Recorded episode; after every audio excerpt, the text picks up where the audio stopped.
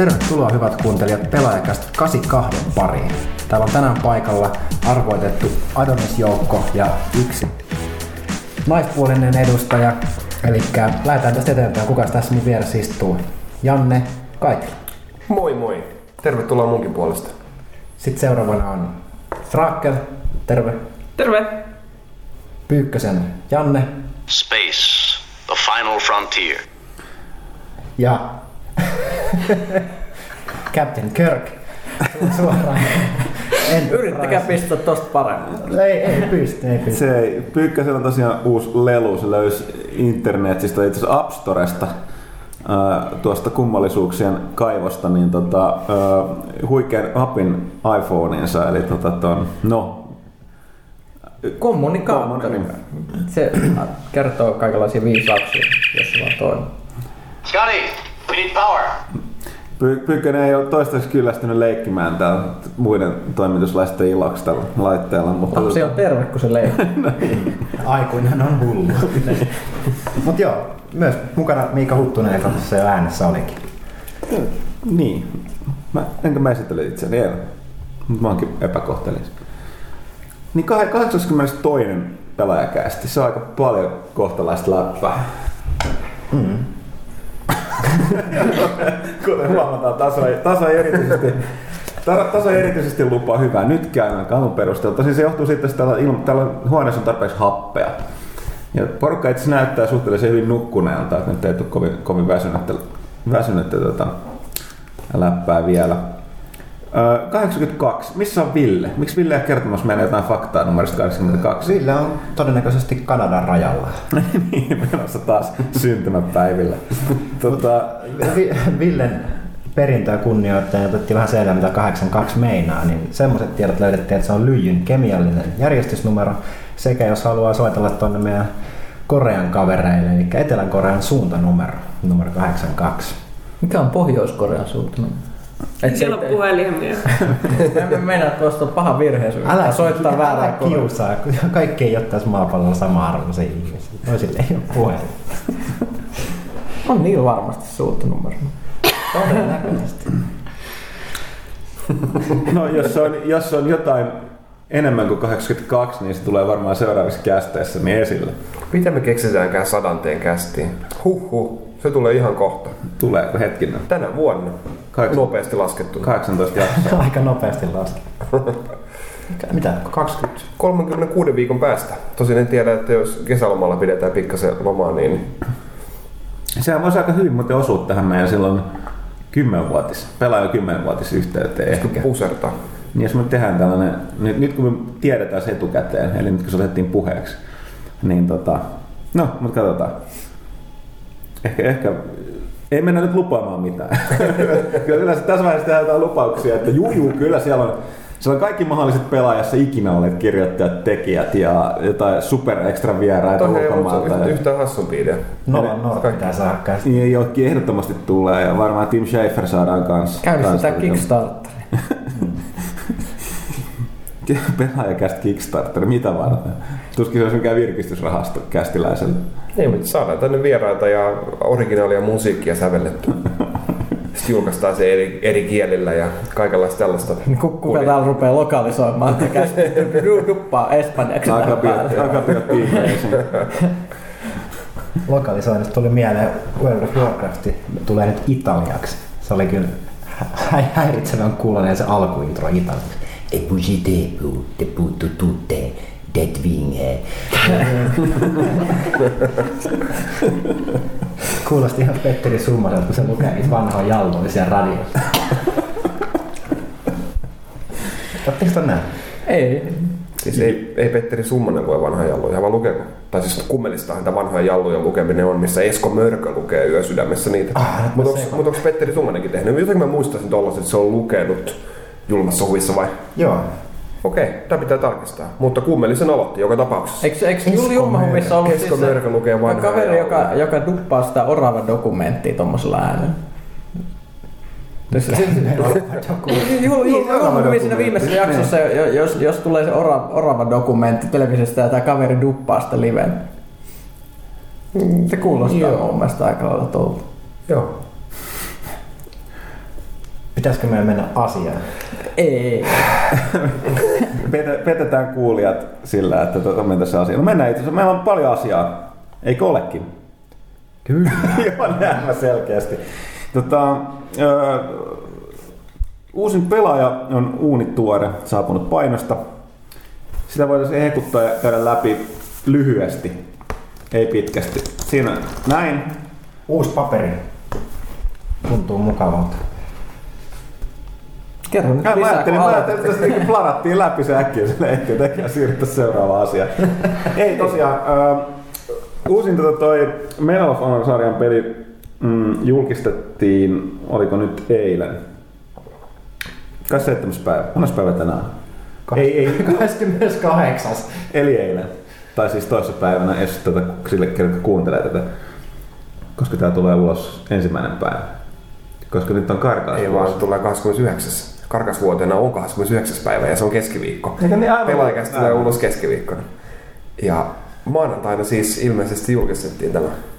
Niin siis maanantaina, joo. Ja tää on myöskin meidän kansijuttuna. Käväsin tuolla Amerikan puolella vähän ihmettelemässä, mistä on kyse. Jos miettii, mikä siinä on mielenkiintoista, on se, että se on käsikirjoittanut 2 sotilasta itse näitä niin sanotun tier 1. Tässä on operaattoreita, tai oikeastaan on tehnyt itse kentällä kirjan huvikseen, johon tämä peli perustuu. Tältä pohjalta ainakin erittäin mielenkiintoinen, ja sitten tosiaan voi lukea maaliskuun pelaajasta lisää, jonka pitäisi olla tilailla. Kun nyt en voi tietää, miten posti jakaa, koska se jakaa, mitä jakaa, niin toivottavasti tällä hetkellä tätä kuuntelette. Tai sitten huomenna, viimeistä ylihuomenna, jolloin se on myös kaupoissa. Siis. Eikö kellään muulla mitään sanottavaa uudesta pelaajasta? Mä tikkasin meidän biokuvista. Niihin panostettiin todella paljon tässä kuussa. Niin, jos joku nyt ihmetteli. Tarkoitat? No oli tossa niin, Figma-kaalan alla. Joo, koska tosiaan heinäkuun 16. päivänä oli myös Figma-kaala, tosissaan Finnish Game Awards gaala, joka jälleen kerran televisioitiin. Monet ovat saattaneetkin sen nähdä. Mä en tiedä, onko se vielä nähtävissä, katsottavissa. Se on jälkilähetyksenä katsottavissa muun muassa pelaalehti.comissa. Oho. Oi. Sieltä voi ihan kun Robin heittää frontside all. No, tästä tuli niin sanottu avausesitys ja muutakin kommenttia tuli tästä normaalin tyyliin. Kannattaa toki muistaa, että miksi tämä gaala tehdään, että ei niinkään suunnata pelaajille. Mutta on meilläkin nyt lehdessä kuva Viivi Pumpasesta. Niin, no siis tätä mä olin sanomassa, ollaan että hyvin pieni kuva, vähän liian pieni kuva. Ja mutta pointtina siis se, että koska tämä televisioidainen tarkoitus on myöskin ehkä vähän näyttää, että ala on, sanotaanko rahallisen kokonsa, niin puolesta myös esityskelpoinen. Tai että mitä se voisi sanoa, samalla tavalla järjestäytynyt kuin muu viihdeteollisuus, eli musiikki- ja elokuvabisnes, niin tältä pohjalta niin sitä nyt ei ihan puhtaasti voi suunnata.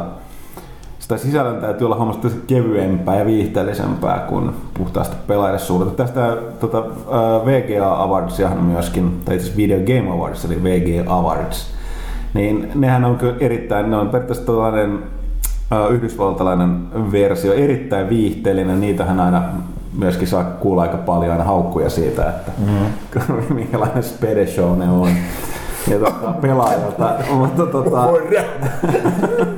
okei, ehkä se oli huono vertauskuva. Mutta sama tarkoitus siis sielläkin, että näin nyt, kun televisioida jotain, niin ihminen, jota saattaa vähänkin kiinnostaa aihe, niin ei välttämättä, kun sen ensimmäisen kerran on strategiapelikategoria, missä on niin kuin visuaalisesti erittäin huikeita pelejä niin kuin kilpailukategoriassa niin esityksessä ja niillä on kaikilla jotain numerosarja nimen perässä, niin se ei välttämättä herätä mielenkiintoa jatkaa katsomista, niin täällä nyt on tehty sitten Suomen päässäkin asioita sieltä, että se olisi mahdollisimman viihdyttävä. Hassua, se on kyllä ollut, itsekin kävin siellä, että olin ainut pelaaja, niin kuin, josta tuntuu, että ei ole tekemistä pelien kanssa mitenkään muuta kuin, että mä pelaan niitä, että sellaiset ihmiset ei ole kyllä sitten niitä ihan hirveästi huomioitu siinä, mutta meidän homma on sitten vissiin vaan ostaa niitä pelejä ja laittaa sitä rahaa niiden taskuihin, jota sinne sitten pääsee patsastelemaan. Joo, no eipä siinä nyt hirveästi toisaalta ole sijaa niin kuin pelilehdistölläkään. Että me Pyykkösen kanssa naudittiin tänä vuonna ja viime vuonna ja edellisvuonna, niin kuin, kaikki kiitospuheet, niin kiitos jälleen myyjille. Ja siihen se suurin piirtein jääkin.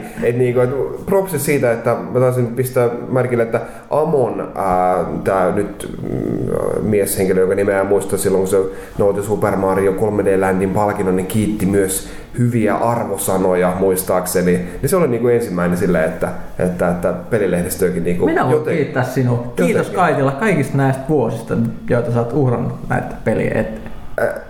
No ei nyt tarvitse olla sarkastinen, kiitos sulle. Sä oot kuitenkin pikkasen enemmän niistä kirjoittanut kuin minä, mutta ei nyt silti tarvitse lyödä mutta silti kertoo tästä tapahtumasta. Tunsin tämän saman kylmyyden sydämessä siellä, mutta mä ajattelin. Hei, sentään tekijöitä kiitettiin kuitenkin aika monessa puheessa. Joo, tekijät ja jälleenmyyjät, joo, ne oli. Mutta jos me kiitetään toisiamme, niin joku kiittää meitä. Kiitos Pyykkönen. No niin, tätä mä.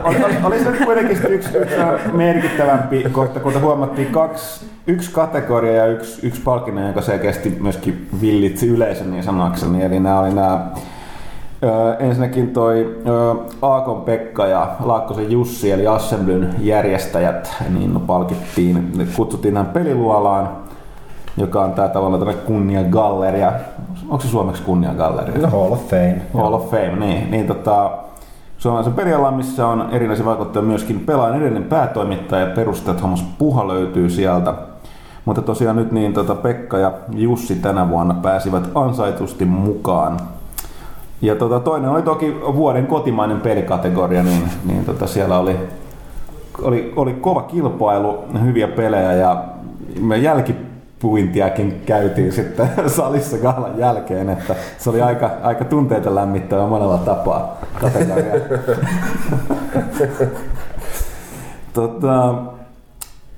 Mitäs? Kun me istuttiin kaikki sijoitettu eri pöytiin, ketkä meistä oli, niin oliko mitään ihmeellisyyksiä lisää kerrottavaa siitä, se juoruja, mitä kehdataan kertoa? Meistä on saippua tähden kanssa. Oho. Kenen? Kaveri, joka on tässä uusi päiväsarjassa. Missä sarjassa? Eikö se nimi ole uusi päivä? No kuitenkin. En mä tiedä, jos on täytyy kertoa meille. Me ei tunneta sellaista sarjaa. Pyykkönen katsoi ihan eri televisioita. Mäkään sitä ollut nähnyt, mutta siis näin on. Se on radiotoimittaja, joka esittää tässä sarjassa radiotoimittaja. Se on todella meta. Okei. Meta. Nice. Mä istuin samassa pöydässä Apulannan Sipe Santapukin ja Toni Virtasen kanssa. Ja voin sellaisen juorun tästä kertoa, että siinä pöydässä oli yksi tyhjä paikka. Ja Sauli Niinistö. Sipe sitten söi oman alkuruokansa lisäksi myös se vieressä alkuruoan. Jonka heti kun hän oli syönyt sen toisen alkuruoan, niin siihen tuli semmoinen hirveä korsto, tuli siihen, että sori, että mä olen myöhässä. Siinä sitten naureskeltiin sitä, että Sipe oli mennyt lipikoimaan myös toisen keiton, johon korsto sanoi, että ei mulla nääkä olisi ollutkaan. Syön sit sun jälkeen. Sanoinkohan täällä lukee huomenna 7. Olisiko mä saanut vinkkipalkki, jos mä ois ottanut tätä 7. Mä ois kuvan kanssa ottanut. Tätä myös kertoo, miten pihalla me ollaan, koska seuraavana päivänä mä luin taas niinku lööpeistä, että Apulannan Toni esitteli täällä gaalassa niin uuden sydämen valittuunsa, eli tämän naisen, joka siellä oli. Mutta me ei ollut yhtään kärryllä, niin me ei tiedetty, että se oli jotenkin merkittävä tapa. Rokkarilla on joka päivä uusi nainen. No, viehättävä neitonen. En nyt tiedä, millainen hänellä aikaisemmin oli, että en pystynyt sanomaan, että oliko se joku muuttunut. Mutta niin, katsottiin, me ei tiedetä tarpeen. Oliko se lain? Mä ajattelin, että syöks Sipe sänkin ruoan.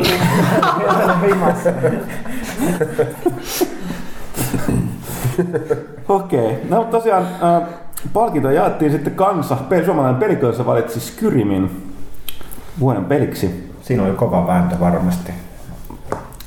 No joo, siis Täytyy sanoa, että yllätty, koska perinteisesti Suomessa nämä niin räiskintä- ja urheilupelit, tietysti lätkä on näissä ollut voittajia. Lätkä ei voittanut urheilupelikategoriin. Ei voittanut. FIFA voitti, se oli todellinen polku. Ja sitten mä sanoin, että oli toi Keke, eli Keith Armstrong oli jakamassa. Se oli myöskin yksi hauskimmista esiinteistä, täytyy sanoa, oli FIFA-palkintaa jakamassa. Niin brittihuumoria on brittihuumoria.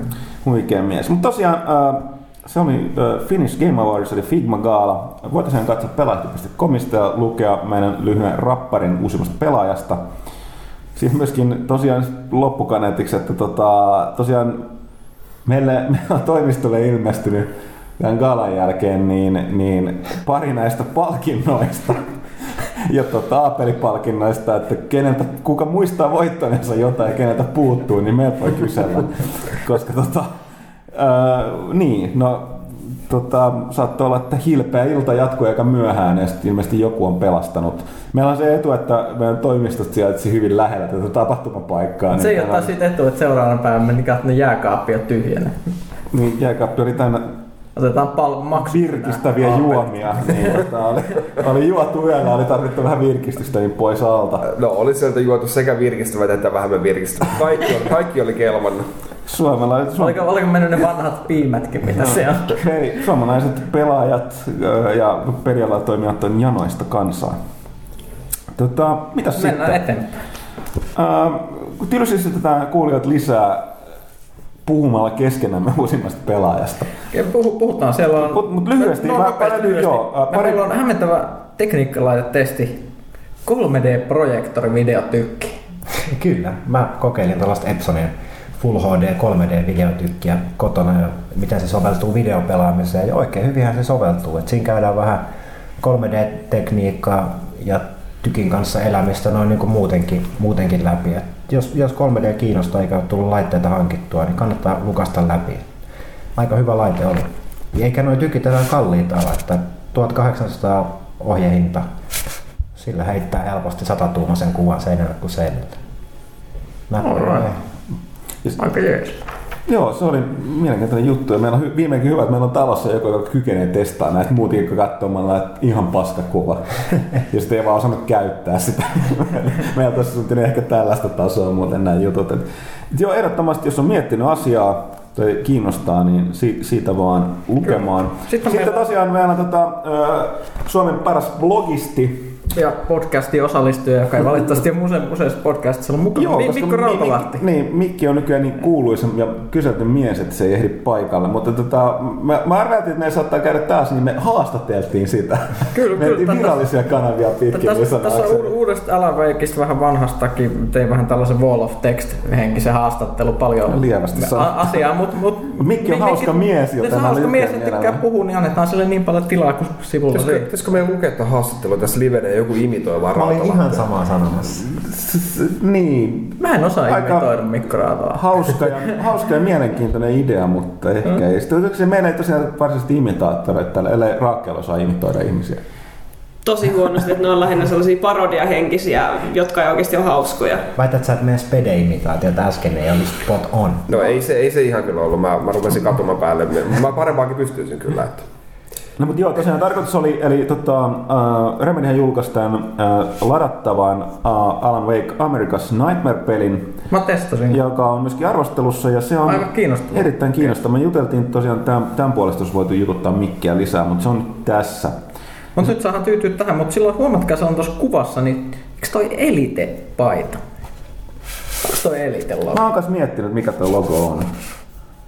Ja plus meillä on hämmentävä spoileriosio, jonka voi lukea vaan peilin kautta, ettei tule vahingossa spoilattua itteensä Wakeista. Ja spoilereihin liittyen sitten mennään toiseen juttuun.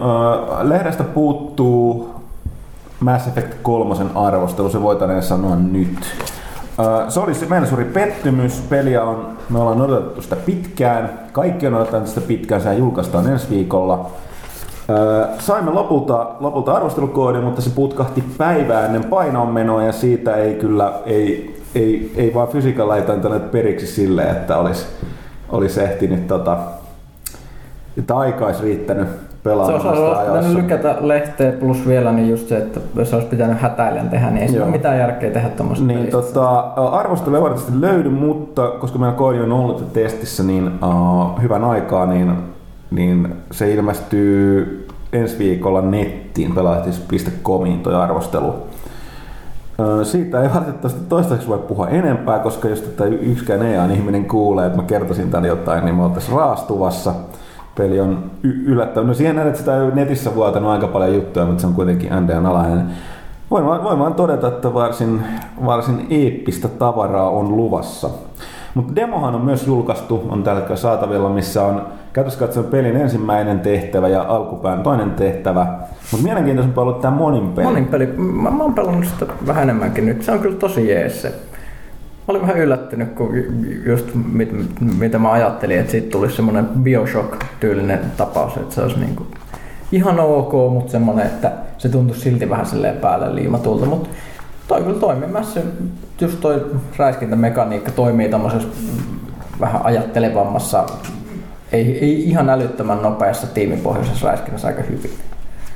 Horde-moodihan se on, eli aaltoja vihollisia tulee päälle ja kaveria autetaan, niin se toimii kyllä. Joo, ja sehän on sidottu siihen yksinpeliin sillä tavalla, että ne yhteispelissä pelattavat tehtävät, niin niitä pelaamalla niin auttaa siinä emopelin niin kuin sen kampanjan lopputuloksessa, että mitä pelin lopussa käy.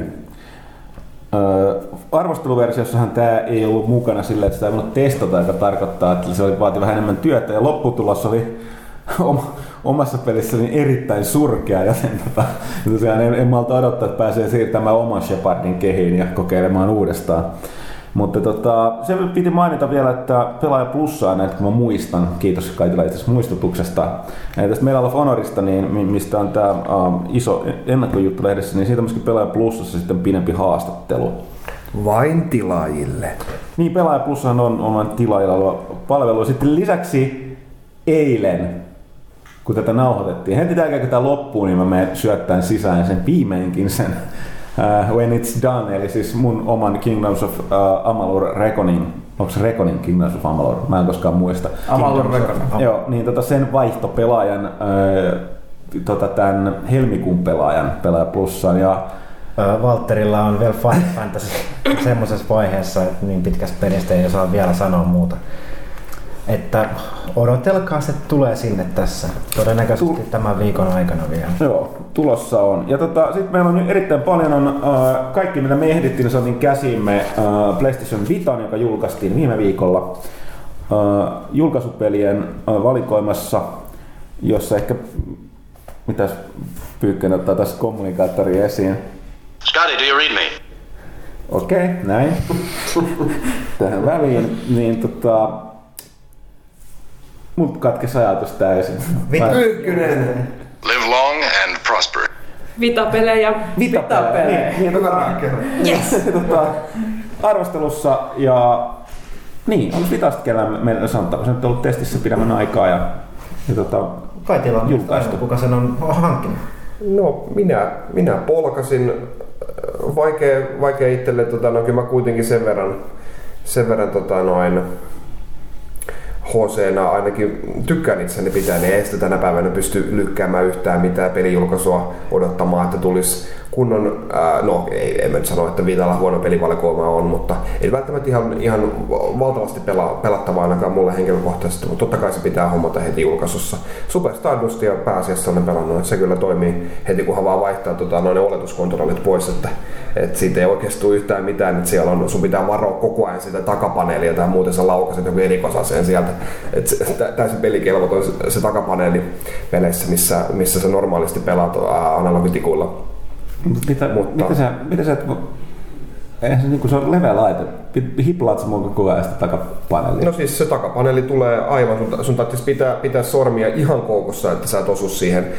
Tai sit jotenkin pitää ihan sieltä laitteen reunasta kiinni se takapaneeli. On se koko paneeli ja sä pidät kyllä normaalisti sormia siinä päällä. Niin ehkä sä ajatellut, että sellaiset pienikätiset ihmiset pystyy siihen, kun niillä ei riitä sormet sinne. En tiedä, miten ne on ajatellut, mutta se joka tapauksessa siirtää sen aseen vaan napeille, niin sillähän siitäkin pääsee, mutta selvästi Sony on toivonut, että ne käyttää kaikkia ominaisuuksia. Yksi erikoisase laukastaa heiluttamalla sitä laitetta, ja tuommoisessa pikselitarkassa räiskintäpelissä niin sekin on vähän riskialtista, että kaikki on tosiaan käytössä siinä ja mutta että Escape Linea mä en ole vielä päässyt pelaamaan, kun vasta tuli... Mitä mä selitän? Okei, tää nyt ei liittynyt sinänsä siihen, mä sain vaan yhden latauskoodin käyttöön, niin mä sain pienen summan pois siitä Escape Linein hinnasta, mutta se nyt ei liity siihen myyntipakettiin ollenkaan. Kiinnostavaa juttua. Todella. Mutta että... niin, vaan kuuntelija. Ei, mä tässä vaan toivon, että joku tulee leikkaamaan, pelastamaan mun puheen tästä. Niin, mä mietin, että sä vaadit, odotat sellaista, mutta oli paljon hauskempaa antaa sen jatkaa. Joo. Ei, älkää välittäkö tuosta äsken sitä. En ole päässyt pelaamaan Escape Linea vielä. Mutta sä ostit 3G-mallin. Mä ostin 3G-mallin ihan vain siltä varalta, että siitä tulee samalla tavalla kuin 60-gigasesta PlayStation 3:sta, niin tulee keräilyharvinaisuus, niin en mä usko, että mä sitä 3G:tä hirveästi tullaan käyttämään, mutta on paha hommattuna sitten, ei rupea harmittamaan myöhemmin. Niin mikä tuossa on toi Englannissa niin oliko se nyt 90 ostajasta osti sen Wi-Fi-mallin? Se on ilmeisesti se hinta vaikuttanut siihen kuitenkin niin paljon, että kalliin puolella se laite jo pelkällä Wifillä verrattuna kilpailijoihin ja ihan niin kuin kunnon kotikonsoleihin. No hinta ja sitten siitäkin pitää vielä maksaa, että sitä 3G:tä sitten käyttää. Niin. Mä luulen, että porukat vaan panostaa siihen, että latailee sitten vaan pelit Wifin äärellä silloin, kun siinä on. Mikä myöskin liittyy tähän, mä rupesin miettimään tätä siihen, että mä en saanut sitä Escape-Linea vielä ladattua, koska meillä ei kotona Wifi toiminut. Ja sitten 3G kautta ei saa ladattua yli 20 megan tiedostoja, niin se en sitten ladannut sitä Escape-Linea. Mutta. No ite liputtaisin kyllä sen 3G:n puolesta, mutta mä ymmärrän sen, että esimerkiksi Japanissahan se 3G-malli on myynyt myös todella surkeasti. Ilmeisesti siellä ja Englannissa on nämä niin datasiirtomaksut on selkeästi korkea, mutta Suomessa on hyvä tilanne, että ne on ihan siedettävissä hinnoilla. 1/4 eurolla saat kuukaudessa maksimikapasiteetin verkosta ja sitten rajattoman tiedon siirron. Mutta tietysti ei niin 3G:tä missä nimessä kannata käyttää niiden pelien lataamiseen, mutta verkkopelaamiseen. Ei sitä pystykään käyttämään. Okei. Mutta verkkopelaamiseen, jos sä pääset verkkoon, ottaa kisaan mistä vaan. Mutta siis muutama kymppi, niin no mä olisin sen kannalla. Mutta mä ymmärrän kyllä niitäkin, ketkä on tarkkoin markkoista. Eli ne 90 englantilaisesta. Tai punnista. Nehän englantilaiset sylkee euron päälle nykyään. Mm. Ihan noin valtion tasollakin. Niin, yes. Se on tietysti, se vähän vaikuttaa siihen, kuinka paljon ihmisiä on saatavilla aina monin peleihin. Jos ainakin ne, jotka niinku kuljettavat konsoliin mukana. Kyllähän tälläkin niinku tiedon... Valtatie, maailman kylä, Suomi, tietoyhteiskunta, niin täällä jossain Helsingin keskustassakin hyvä, jos löydät joskus jonkun toimivan verkon. Toki täytyy muistaa, että Vitassahan on paljon näitä muita ominaisuuksia, kun se on periaatteessa niin älypuhelin ominaisuuksia näitä kaikilta muilta ominaisuuksiltaan. Niin joo, kaikki. Sanoinko vielä kerran ominaisuus? Sano. Niin tavallaan ne verkkosysteemit. Systeemi. Mä yritin välttää sitä. Mutta joo, niin ne toki tarvitsee sitä. Mutta mitäs toki meilläkin toimituksessa tykättiin ehkä eniten tuosta Unchartedista, julkaisupelistä yllätys, niin on tykännyt Briteissäkin. Englannissa kaikisten myydyistä julkaisupeleistä niin puolet koostui kahdesta pelistä, eli tuosta Unchartedista ja Fifasta yllätys, Englannista puhutaan. Mutta mä en itseasiassa tiedä, just taisi tulla uusimmat myyntilistat Figmalta. En tarkastanut, no tietysti koska eletään tietoyhteiskunnan maailmassa. Ja meillä wifi toimii, niin ehkä voidaan tarkistaa se saman tien. Näin täytyy vaan keksiä, mitä me puhutaan tähän lämpimiksemme sitä väliin, kun Valtteri tarkastaa. Mäkin voin kertoa. Mä ajattelin puhua noista Vitan pelien koteloista. Ne on uskomattoman söpöjä. Mä tykkään kyllä. Niitä on niin hauska lappaa siihen hyllyyn riviksi. Näyttää niin kuin se olisi joku nukkikodin peli kokoelma.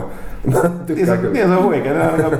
Pikkupelejä. Siis se niin näyttää siltä, että kun antaa pari vuotta kasvaa, niin sit niitä voi pelatella oikealla konsolilla. Oi. No tässä olisi Figman vielä myyntilistat viikot 7-8. Onko siellä yhtään mitään? Ei todella olla taas vielä. Mut 7-8 hetkinen. Niin, nää ei ole vielä hetkinen. Niin. Mikä viikko nyt on? No, varmaan Nyt on 9.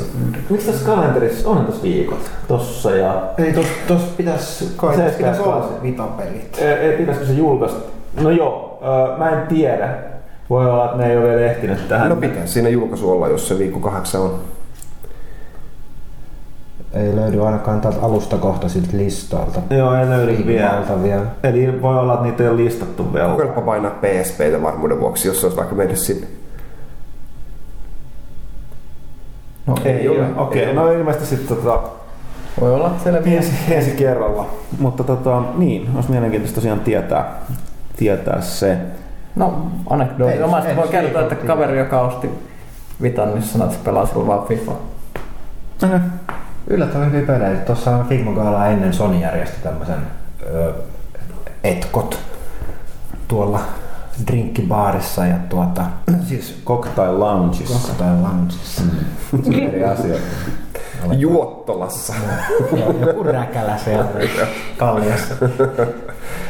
Niin siellä pääsi kokeilemaan vähän noita PS Vitan pelejä lisää. Esimerkiksi Virtua Tennis tuntui todella hyvältä. Olen itse pelannut sitä Dreamcastilta lähtien ja erittäin hyvä. Niin kyllä sit niin unohtaa usein, että pelaa käsikonsolilla. Mutta meillähän on se toimistollekin. Et sä sitä testannut? En mä täällä. Miksi? Se lähti arvosteluun. No mä en tiennyt täällä kukaan Virtua Tennis-fani. Oh nois. Kuulit sen ensin. Tähän käsittää. No niinpä kuulin. Okei, kaikkea sitä oppii pelaajakästi tekemällä ja kuuntelemalla. No. Mut mitä? Hyvä. Joo.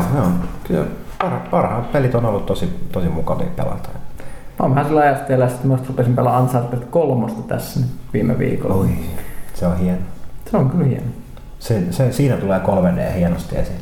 Homma 3D tykki. Epäilemättä, jos voisi 3. Tästähän päästäänkin hyvällä aasinsilalla myös kahteen mun peliin, jotka julkaistaan kummatkin. Julkaistiinko ne viime viikolla vai tällä viikolla, mitkä eivät tehtäneet arvostelua, mitä nyt on testattu toimituksessa. Binary Domain ja Asura's Wrath, jotka kummatkin on siis Capcomin pelejä. Ja seuraavaan lehteen nekin arvostelut, niistä voidaan todeta, mä pelasin Asura's Wrathia ja Pyykkönen Binary Domainia.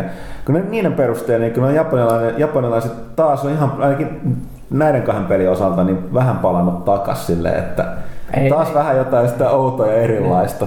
Joo, kyllä niillä on ihan oma fiilis, mutta joo, mä olin hyvin positiivisesti yllättynyt Binary Domainista. Kerro vähän, mistä siinä on kyse nopeasti. Japanilaiset on taas päättänyt, että rakennetaan tappaa robotteja ja kaikki muut maailmanmaat päättää. Eikö ne koskaan opi? Niin, ne ei koskaan opi. Tämä jännittää se japanilaisten tekemä peli. No itsekin tajuaa, että niinku, tämä on ihan fucked up. Mä meininkin, että taas me rakennetaan näitä tappaa robottia. Niin Geneven tuoreimman sopimuksen perusteella kaikki muut maat lähettää sitten tämmöisen erikoisryhmään, joka erikoistunut tuhomaan japanilaisia tappajarobotteja, infiltroimaan Japanin, jotta ne tulee pistää ne robotit säleiksi ja viemään kaveri oikeuteen, joka rakentaa näitä robotteja. Japanilaiset sitten tietysti ei sit tykkää, että kaikki tappajarobotit vyöryy päälle siellä. Se on aika... Loistava juoni. On loistava juoni. Ja sitten siinä on semmoinen monikansallinen ryhmä. Siinä on brittejä, amerikkalaisia, ranskalaisia. Kaikilla on semmoiset omat hassut aksentit ja meiningit. Ja kuka on sun suosikki niistä? No mä en tiedä. Mä en tiedä, onko se... miten se sanotaan poliittisesti korrektisti? Afrikkalais-amerikkalainen Big Bo, joka huutaa Sweden, all right, you feel me, yeah! Kun se tappaa niitä robotteja, Tai onko se sitten brittiläinen, joka kertoo siitä, kun se juo olutta ja lukee kirjoja ja vittuilee sille amerikkalaiselle päähenkilölle. Vai onko se amerikkalainen päähenkilö, joka mulle tulee mieleen, että se on Adam Sandler? Vai onko se sitten se käsittämätöntä ranskalaista semmoista aksenttia puhua kaveri, jota mä en voi spoilata, koska se on niin hieno. Mutta sitten siinä, mähän tästä pelistä yhden kohtauksen, mitä mä kerroin myös täällä kavereille, mikä mun mielestä oli aika yllättävä vetoräiskin näissä, että tosissaan hyökätään vihollisten päämajaa niin kuin just viimeinen offensiivi käynnissä. Sitten tämä yksi ryhmä kertoo, että nyt tulee kakka, että ei voi odottaa enää. ei voi odottaa, että kaverit, tossa on vessa, suojatkaa mua. Sitten mennään ja linnoittaudutaan, vähän kierstyylinen suojaan perustuva räiskä, niin linnoittaudutaan siihen vessaovelle. Sitä ei mikään pääse läpi. Ne yrittää ne robotit tulla, mutta tämä kaveri on pakko saada tuottaa se asiansa sinne. Mitä robotit monta yrittää rinnäkäydä sinne vessaan? No, niilläkin on. Ne kysyvät nyt japanilaiselta. Ei, mutta toi on mahtavaa, että missä tahansa muussa pelissä se on niinku, että no niin, minun pitää hakkeroida tuo tietokone, suojatkaa. Mutta se tietokone on vaan muutettu vessaksi, missä askarellaan sitten. Niin, mä mietin, että kuitenkin on sillä aika realistisesti, on aika pitkä se hyökkäys, mikä paljon taistellaan. Että hätä voi hyvin tulla sinne. Veti todella iso ateria tortilla siinä ennen sitä, niin sekin vaikuttaa asiaan. On, mutta siis tämmöinen peli taas. Tämä varmaan kertoo jotain, että minkälaista meininkiä, mutta siis Japanin kierros. Nyt Huttunen summaa yhdellä lauseella, missä ei yhtään välimerkkiä, niin Asura's Wrathin juoni. Asura's Wrathin juoni. Puoli jumalaa vitun vihainen, anteeksi. Se oli mulla ei pakko käyttää voimasanaa, koska mikään muu ei kuvaa sitä. Niin, siis sitä on vaikea sanoa tavallaan peliksi, koska siinä on varsinaisesti pelimekaanisesti aika vähän pelattavaa, tai se on tavallaan sellainen yhtä pitkää quick time eventti, väliin vähän taistoisia, mutta mä en ole ikinä pelannut mitään tollasta. Se on niin kuin, mä en vieläkään oikeastaan ymmärrä, mitä siinä tapahtuu. Tärkeämpää mä en ymmärrä miksi. Mutta sä et olekaan jumala. Niin, mä en ole puolijumala, joka niinku, se on niin vihainen, että se huutaa porukolta jalat pois. Ja sit mitäs muuta siinä tuli tehtyä? Lyötyä planeettaa turpaan kirjaimellisesti. Pelihahmo lävistetään sellaisella miekalla, niin planeettaan. Miekka lävistää koko planeetan, niin toki tulee kuusta, että se lävistetään kuusta asti. Ja on siinä jotain avaruuslaivastojakin.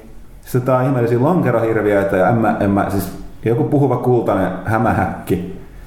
Ja se on aivan käsittämätöntä. Sitten se esitystapa. Se on niin kuin, lopputekstit niin kuin kokonaisuudessaan mä luin 3 kertaan. Peli alkoi kesken pelin 2 kertaa. Siinä tulee sellaisia mainoskatkokatkoja tosi usein, jonka jälkeen niin kuin rekäpätään mitä just äsken on tapahtunut. Sanotaan, että mä en tiedä mitä kemikaaleja sen tekijät on vetänyt, mutta mä haluaisin sille samalle stashille, koska ne on päässyt jonkin kosmiseen ytimeen kyllä perinteessä. Niin pitäisi mainita siitä Death Starista, joka on niin se valtavan buddhan patsaan näköinen. Et maina. Muistaisin jos sanoa. Joo, niin en mä siis... Kuten Ville totesi, että vaikka se pelasti promoon, niin se kävi ostamaan sen heti sen jälkeen. Mä oon samaa mieltä, että toi on niin käsittämätöntä, että vaikka niin kun, ei se ei ehkä pelillisesti, jos ollaan ihan rehellisiä, niin ei ole ehkä täyden hintansa arvoinen, mutta sisällöllisesti on. Mutta mä veikkaan, että toi peli tai tuo teos jää mieleen paljon paremmin kuin mikä tahansa peli. Mä en ole ikinä pelannut mitään tollaista. Mä oon tässä aika monta vuosituhatta tullut pelattua erilaisia pelejä. Niin ei siis... Sanat ei vaan kuvailla. Mulla on iso ongelma tässä. Mä en tiedä, miten mä arvostan. Siitä jää sellainen WTF fiilis, että joo. Mitä juuri nautinkaan henkisesti. Paras, mitä sä selitit täällä toimista oli se, että sä olit vaan niin noussut himassa seisomaan ja pyörit ympyrää, että mitä just äsken tapahtui. Näin. Et siis näin. Oli vaan pakko tehdä, kun jotain piti tehdä. Se oli sellainen WTF-tilanne.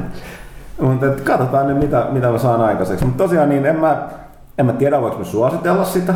Periaatteessa joo, mutta en mä tiedä. Asura's Wrath, se on aivan niinku... Kuulostaa tosi mielenkiintoista. Itse olen odottanut sitä pitkään. Pitäis se Final Fantasy vaan lyö ensin alta pois. Mikä on myös kovin japanilais... henkinen. Sanoitko se Logicalta Asura's Wrathin jälkeen? Kyllä. Sillä ei mitään tekemistä. Itse paras kommentti, mitä mä itse törmäsin siitä pelistä, oli se, että se kysymys, mitä peliä pelatessaan ei niin peliin mitenkään liittyen saa esittää, on miksi. Niin kauan kun sä et joudu ihmettelemään miksi, niin menee hyvin. Se on hyvin hankala. Tiivistetään lehden Antti vielä lyhyesti, niin kun siirrytään muihin aiheisiin. Niin no, mä voisin sanoa tosiaan ton Syndicateista mun täytyy sanoa, koska se on tosi pahasti jakanut mielipiteet maailmalla.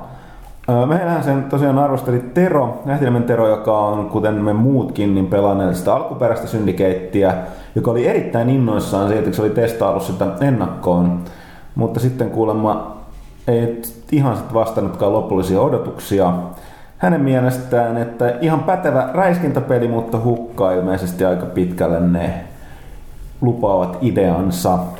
Sitten meillä on SSX uusioversio, joka sit muita sanoo, että se on Sä menet liikaa yksityiskohtia, ei tarvitse kertoa kaikkea, mitä tässä lehdessä on. Mutta on pakko mainita, koska SSX ehkä ei pelaajan valinnan, joka on aika merkittävä. Se on spoilaa. Sanoinkin, että ehkä sai, ehkä ei. Sitten tämä ennen mainittu Stardust Darkness 2, hämmentävä IOSK-tulhupeli. Catherine, tämä todella outo, en mä tiedä mikä se on. Se on ongelmanratkaisu, se on palikoiden pyörittely, mutta sitten ei ole puolen tunnin välianimaatioita. Emelikin palaa vähän UFC-maisemiin. Emeli-fanit on varmasti riemuissaan, jos Emeli-faneja on olemassa. Totta kai niitä. Kaikenlaista Ansar tosissaan vie tätä vitamateriaalia, wipeouttiin, escapea ja niin muuta. Jos sitä vähän odottaa tavaraa todellakin Never Dead. Bryce Boltzmann. Paras pelinimi ikinä. Hahmon nimi missään peleissä. Heti kun mä jossain pelissä kun tekee hahmon, niin mä nimeän sen Bryce Boltzmanniksi. Se ei voi olla toi oma Shepardi, koska sillä ei nimiä. Plus Bryce Shepard kuulostaa vähän oudolta. ei se. Se on sillä väliviivalla kirjoitettuna. Bryce Boltzmann Shepard. Vaihtoehto. Kyllä, joo. Tai ennen vain mainittu Alan Wake on lehdessä. No mut joo, siis siellä on kaikkea. Ehkä meidän Metal Gear, Last Story, itse asiassa aika paljon. Erinomainen Last Story. Aika paljon arvostaa. No joo, mutta tosiaan, mikä kuu nyt? Nyt on vielä helmikuu. Huomenkin on helmikuu. Tai siis eikö huomenna maaliskuu? Nyt, kun me äänitetään, nauhoitetaan. Maaliskuun pelaaja kaupoissa. Ei, älä tsekata. Mä ynnään tämän. Päivä, maaliskuun. Tänään kun me nauhoitetaan tätä helmikua, huomenna keskiviikkona, kun tää tulee ulos, eli teille, jotka kuuntelee, tänään on edelleen helmikuu. Koskaan karkas. Mutta ne, jotka kuuntelee tätä, niin niille huomenna on maaliskuu. Näin. Eli seuraava, tää pelaaja on maaliskuun pelaaja. Kaupoissa perjantaina tilaajalla kohta. Kannessa Medalla Fonor, sisällä kaikkea kivaa. Kiitos, siirrytään eteenpäin. Raakkel, päästetään sutkin ääneen. Sä kävit katsomassa Winter Assemblyä. Kerro vähän, mitä näit ja koit? No Assemblyhän on sellainen niinku pelkkää tietokonekulttuurin ympärille tai pelkästään sen ympärille rakentunut tapahtuma, joka on sit tietysti siinä muuttunut samalla, kun enemmän on voinut sillä koneella ja konsoleilla ja kaikilla muulla tehdä. Että kesäassemblythän on skene-tapahtuma, eli siellä on näitä entryjä ja tämmöisiä juttuja, mutta Winter Assemblythan on niinku kilpapelaamista. Ja oli aika mielenkiintoinen viikonloppu ja oli hienoa nähdä $20,000 StarCraft 2 -turnaus, että miten se oli järjestetty näin Suomessa, ja kyllä sitä on nyt rummuteltu sen jälkeen, että niinku tuhansia katsojia ja hyvin onnistunut ja paljon kiitosta saanut pelaajilta. Se oli lämmitti mieltä nähdä, että Suomessakin on onnistuttu, ja sitten kun nämä menee hyvin, niin sittenhän se vaan kasvaa siitä se Suomenkin mahdollisuudet sitten vetää näitä ulkomaalaisia tähtiä tänne. Oliko se samat järjestäjät kuin oli tuolla DigiExpo, sielläkin oli tämä Asuksen ROG-turnaus, Republic of Gamers-turnaus. Se oli tosi mielenkiintoista. Siihen kannattaa ehdottomasti tutustua tuohon SC2-pelaamiseen, varsinkin näillä niin ammattiselostajilla, vaikka ei peliä itse olisi pelannutkaan, niin muutaman matsin kun katsoo, niin alkaa löytää niin kuin siitäkin mielenkiintoisia piirteitä.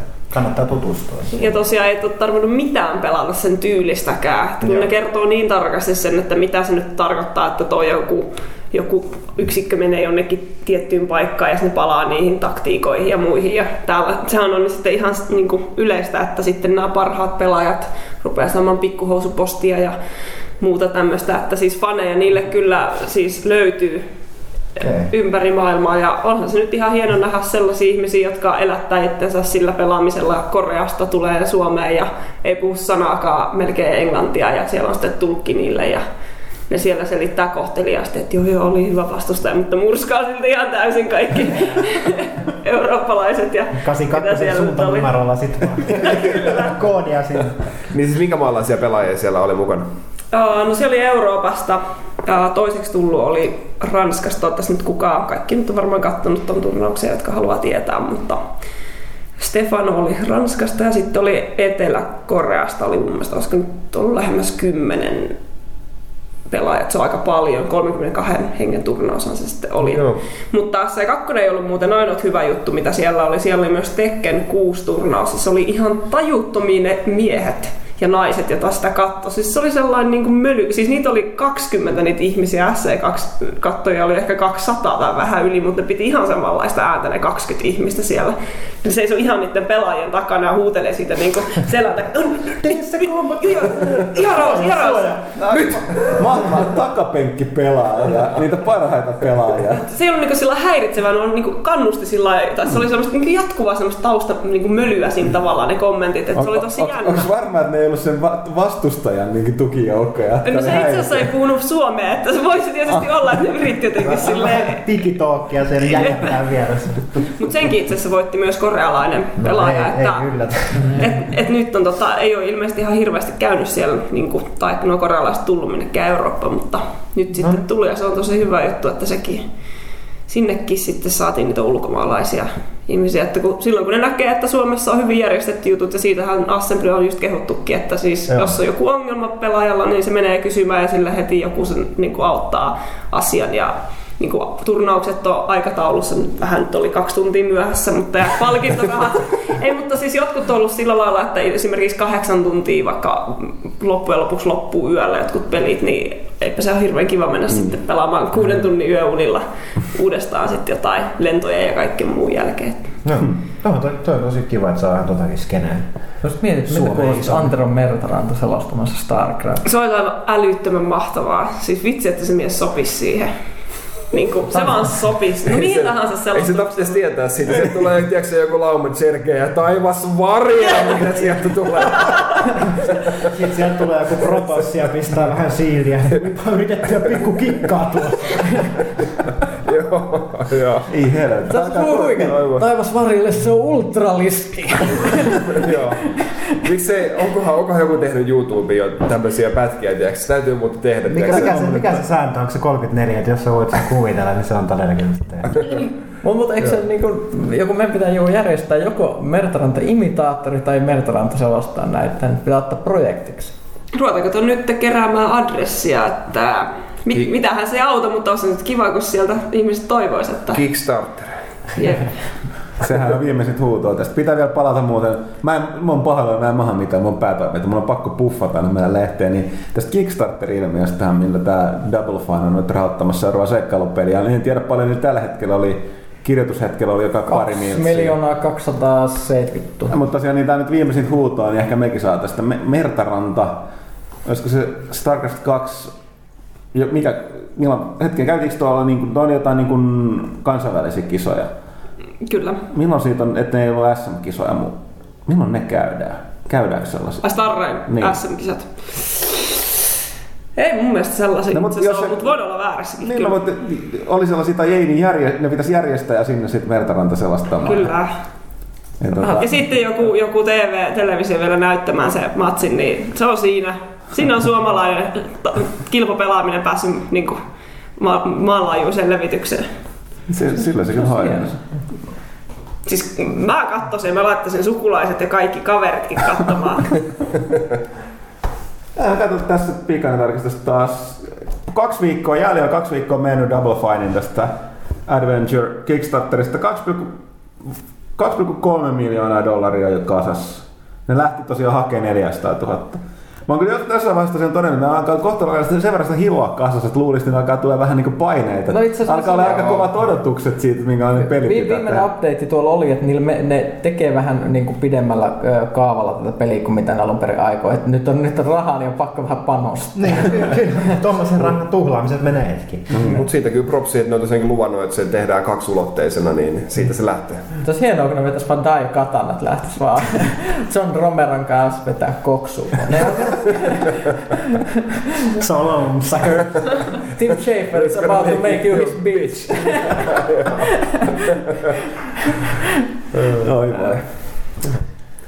No, toinen tämmönen, ei aivan noin suuren luokan menestys, mutta kans tämä Angry Video Game Nerd, hän on siis tekemässä koko illan elokuvaa, niin hän järjesti myös tämmöisen fundraiserin, ja sai sinne $400,000 katselijoilta, niin siinä vähän uutta kameraa ja erikoistehosteet tulossa. Ja meillähän kerrotaan tässä lehdessä tästä Kickstarterin myös, että siellä on myös yksi suomalainen projekti. Joo, pohjoisesta. Pohjoisesta Oulusta. Uusia puukkoja. Se on Pohjanmaalta. Viikinki ilmapallo, Kalevala taistelua. Eli Air Buccaneers HD. Joo, mutta sitä voi sitten tsekkailla. Ja näyttää hyvältä, se on kyllä mielenkiintoinen peli. Joo, Air Buccaneers veti just jotain palkintoja niin kuin tyyliin nyt tässä taas. Ihan vasta, että se on kyllä hieno konsepti ja toivottavasti löytyy rahoitus, mutta siitäkin voi lukea sitten maaliskuun pelaajasta. Mitäs vielä? Piti vaan mainita, että Sonja Kangasan kirjoitti siinä se India-paastossa myöskin, että oli tämä niin sanottu Game Jam-tapahtuma, Global Game Jam, josta Suomessa on erittäin paljon osallistujia, eli ympäri Suomea. Eli Global Game Jam, ideahan on tämä, että eikö on 48 tuntia aikaa tehdä peli alusta loppuun, niin sitten kilpaillaan, niin sen nämä suomalaisvoittajat oli tuossa Suomessa tehdään näistä todella laadukkaat. Minkälaisen pelin ne teki, tiedättekö? Siis, mikä genren pelin? Katsotaan. Tästä voi lukea maaliskuun pelaajasta. Mä en muista sitä järjestystä, miten ne meni. Eli tässä oli hetkinen, mikä se näistä voitti? Kauhealla pinalla. Oliko se tää tasoloikka? What goes around comes around. Tamperelaisen tiimin tekemä. Taisi olla. Se mitä mä sanon, että mä oon noita edellisen vuosien kattonut noita jotain osallista. Mun täytyy sanoa, että mä oon todella hämmästynyt, mitä 48 tunnissa saadaan aikaiseksi. Mä en käsitä, miten ihmiset osaa, mutta se johtuu siitä, että mä en itse osaa juuri mitään. Mutta siis kun katsoo nyt esim. Tätä, että siis kuitenkin 48 tuntia tasolla, että tässä on pelkästään kuva, joka muuten välittyy teille kuulijalle tosi hyvin. Kuitenkin niin siis, että ei nämä tiimit ole isoja, mitä näitä tekee, niin kuitenkin niin suhteellisen näyttävää, samoin tossa. Tää, se on kilipukki ja sitten jotain majavia. Voin kertoa täältä niinku kuulijoillekin. Onko tämä Asuras niin, tai sitten pukkia jää näiden majavien yli tommosella pyörällä. Joo. Logic.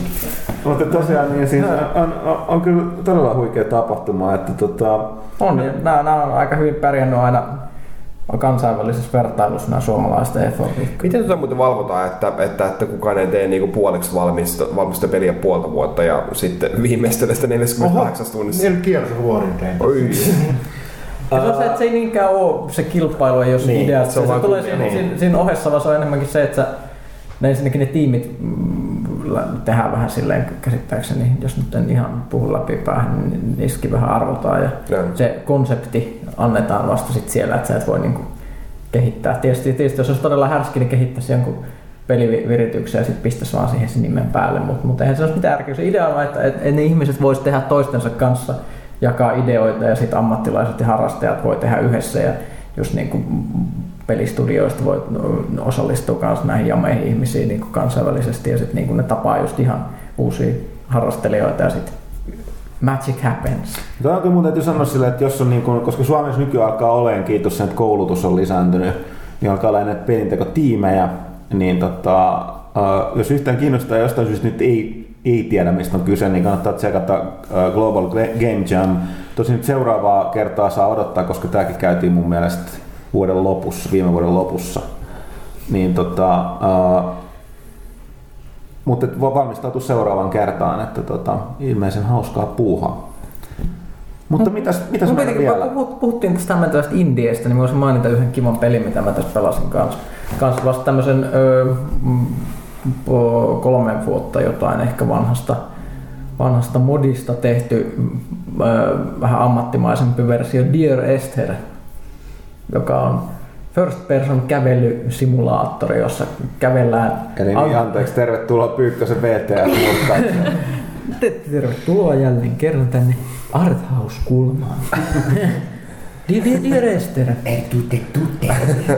Peli, jossa vajotaan englantilaisen kansanluonteen syvimpiin masentuneisuuden kuiluihin, jossa mies puhuu kuolleelle naiselle monologia päässään ja käy päiväkirjaa kaverista, joka kasvatti vuohia Hebridien saariston synkillä luodoilla. Ja sä pelasit tätä peliä seksi, että Se on aika siisti näköinen. Sourcella tehty, eli tällä vanhalla kun on Half-Life-moottorilla, millä on tehnyt portalia ja muuta, niin yksi parhaista kyllä ehdottomasti graafisesti, mitä sillä pelimoottorilla on tehty. Todella hyvän näköinen peli, hieno ankea saari, hienoja luolia, hienoja yömaisemia. Kaikkea. Tässä kävellään, about tunnin kestää, kävellään läpi tämä saari semmoista reittiä ja sitten tietyissä pisteissä tulee hieman niin kuin vaihtellen niin tämmöisiä arvottuja sisäisiä monologeja, joita tämä kaveri käy päässänsä, lähettää tälle Esterille terveisiä, miettii mitä tapahtuu ja sitten jokaisen on siinä lopussa sit mietittävä, että yrittävä näistä miettiä, että mistä tässä oli oikein kysymys. No, nousuiko sulla siinä palakurkkuun? No kyllä se melkein joo. Kyllä se on aika semmoinen, että siis mä tykkään ensinnäkin peleissä kauniista maisemista, niitä oli tässä. Hienoa luontoa, plus se, että tämä oli oikeasti tämmöinen, että sitten lopussa rupesi miettiä, että mitä tässä nyt yritettiin sanoa. Siis ihan tämmöistä niinku artsifartsikikkailua se nyt oli, mutta hyvin tehty. Tää oli hyvä yhteenveto. Voi, kun mä sanon tän, niin siis tää ei ole suinkaan huono juttu. Mä en kohta tykkää ihan tällaisesta, että siis tätä oli vähän niin kuin olisi lukenut jonkun novellin, mutta silleen pelimuodossa, ja sitten kun ihmiset näyttää, että oliko tämä nyt peli vai ei, niin kyllä se nyt mennään niin kuin VSAD-kontrolleilla ja hiirellä niin kuin kentistä läpi, ja sulla on se tavoite, että sä kävelet sen pelin läpi, niin kyllä se nyt ei se hirveän interaktiivinen ole, mutta kyllä se niin kuin mielestä on niin kuin pelin keinoin kerrotaan tarina, jonka saa itse sitten lopuksi tulkita, ja jos haluaa saada enemmän vinkkejä, mitä siinä tapahtuu, niin se joutuu vetämään pari kertaa, että kuulee enemmän niitä juttuja. Mitä siinä on oikein tapahtunut ja mistä siinä on kysymys. Todella nätti kokemus, mutta sekin on, että siinä saa miettiä, että eihän siinä niinku pelattavuutta, sinähän saa, että sä saat niinku 8 egellä tunnin verran käveltävää. Niin se on ihan niinku virtuaalista käveltävää. Mutta toi on mun mielestä tosi mielenkiintoista, että vaihtoehtonahan niinku tuommoisen tarinan kerrontaan voisi ajatella, että on kirja ja sitten on elokuva, jotka on kummatkin aika passiivisia, tai sitten pelinä, että niinku saman viestin voi välittää kaikilla tavoilla ja se sitten menee varmaan perille vähän eri tavalla, jos sen niinku pelaa itse, että jotenkin että voi ollakin, ihmisille varmasti tuntuu enemmän, että on niinku kokenut sen tarinan paremmin kuin että on vaan katsonut jostain televisiosta. Se, että siinä voi kuitenkin vähän valita sitä reittiä, se, että sä niinku näet sen silleen omien silmien kautta sen meiningin, niin kyllä siinä on. Se on semmoinen vaan niin pelaajalle tuntuu jännältä, kun siinä ei voi esimerkiksi juosta, niin sä vaan kävelet silleen tosi hiljaa. Näet, että okei, tuolla horisontissa on ehkä paikka, jonne pitäisi mennä. Ja sit ahdistiko? Kyllä se aina välillä silleen tuntuu siltä, että miksi painaa shiftiä eikä ukko liiku yhtään lujempaa. Mikä tässä mättää? Siinä pitäisi olla sellainen koodit, millä se pääsisi nopeammin ohi. Mun mielestä se on kyllä todella hieno kokemus. Just semmoista, että kyllä peleillä voi tehdä erilaista tavaraa. Plus nyt sitten ilmeisesti nämä samat kaverit, jotka teki tämän pelin Chinese Room, niin puuhaa sitä Amnesian tekijöiden kanssa yhteistyössä. Ilmeisesti ne tekee ja Amnesian tyypit lähinnä tuottaa, niin Amnesia jatko-osaa, jos nämä huhut nyt pitää paikkansa. Mä en ihan varma, että onko nämä vielä vahvistettu. Mikä tarkoittaa, että kahden ehkä tunnelmallisimman first person pelin tekijät niin viimeisen 10 vuoden ajalta ne tekee double teaminä jotain uskomatonta kauhuseikkailua, että siinä voi olla kakkahousuu aika monellakin sen jälkeen. OMG. Tuosta kävelypeleistä tuli mieleen, että Pyykkösen artsifartsinurkassa puhuttiin siis Dear Esteristä. Otatko Pyykkönen lisää punaviiniä? Sitä on täällä dekantoitumassa. Ei kävelypeleissä tuli vaan tämmöinen knoppitieto. Ajattelin kertoa, että Japanissahan on sellainen kolikkopeli, koiran kävelytyssimulaattori, minkä sä kävelet juoksumaton päällä ja sä kävelet sisä koiraansa. Sitten teille. Mennään eteenpäin. Mä oon oppinut koirakuiskaajasta, että amerikkalaiset tykkää kävelyttää niiden koiriin niiden juoksumattojen päällä. Kun ne ei jaksa vielä niitä kävelyä, niin pistää ne vaan juoksumatolle kävelyä. Sitten koirakuiskaaja tulee. No, this is not good. The dog's energy is not happy. Mentäisikö noihin kysymyksiin tässä kohtaa? Niin olis me vielä Xbox 10 vuotta. Niin, se pitää mainita tosiaan. Tai siis, niin, siis 15.3. Euroopassa vai mikä päivä se nyt oli?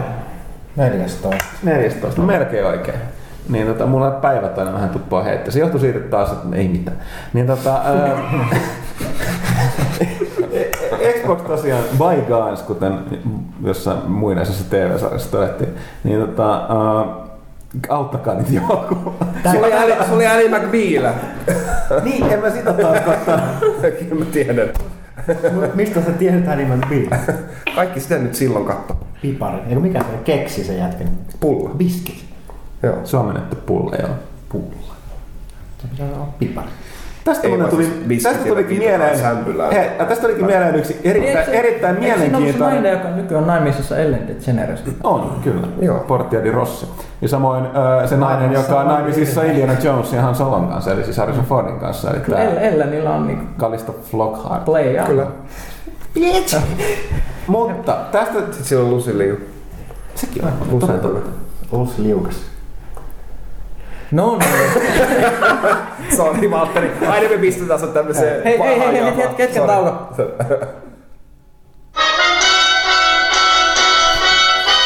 Best friends forced to do battle. Spock ja Kirk taistelee. Niin. Ihan hirveetä.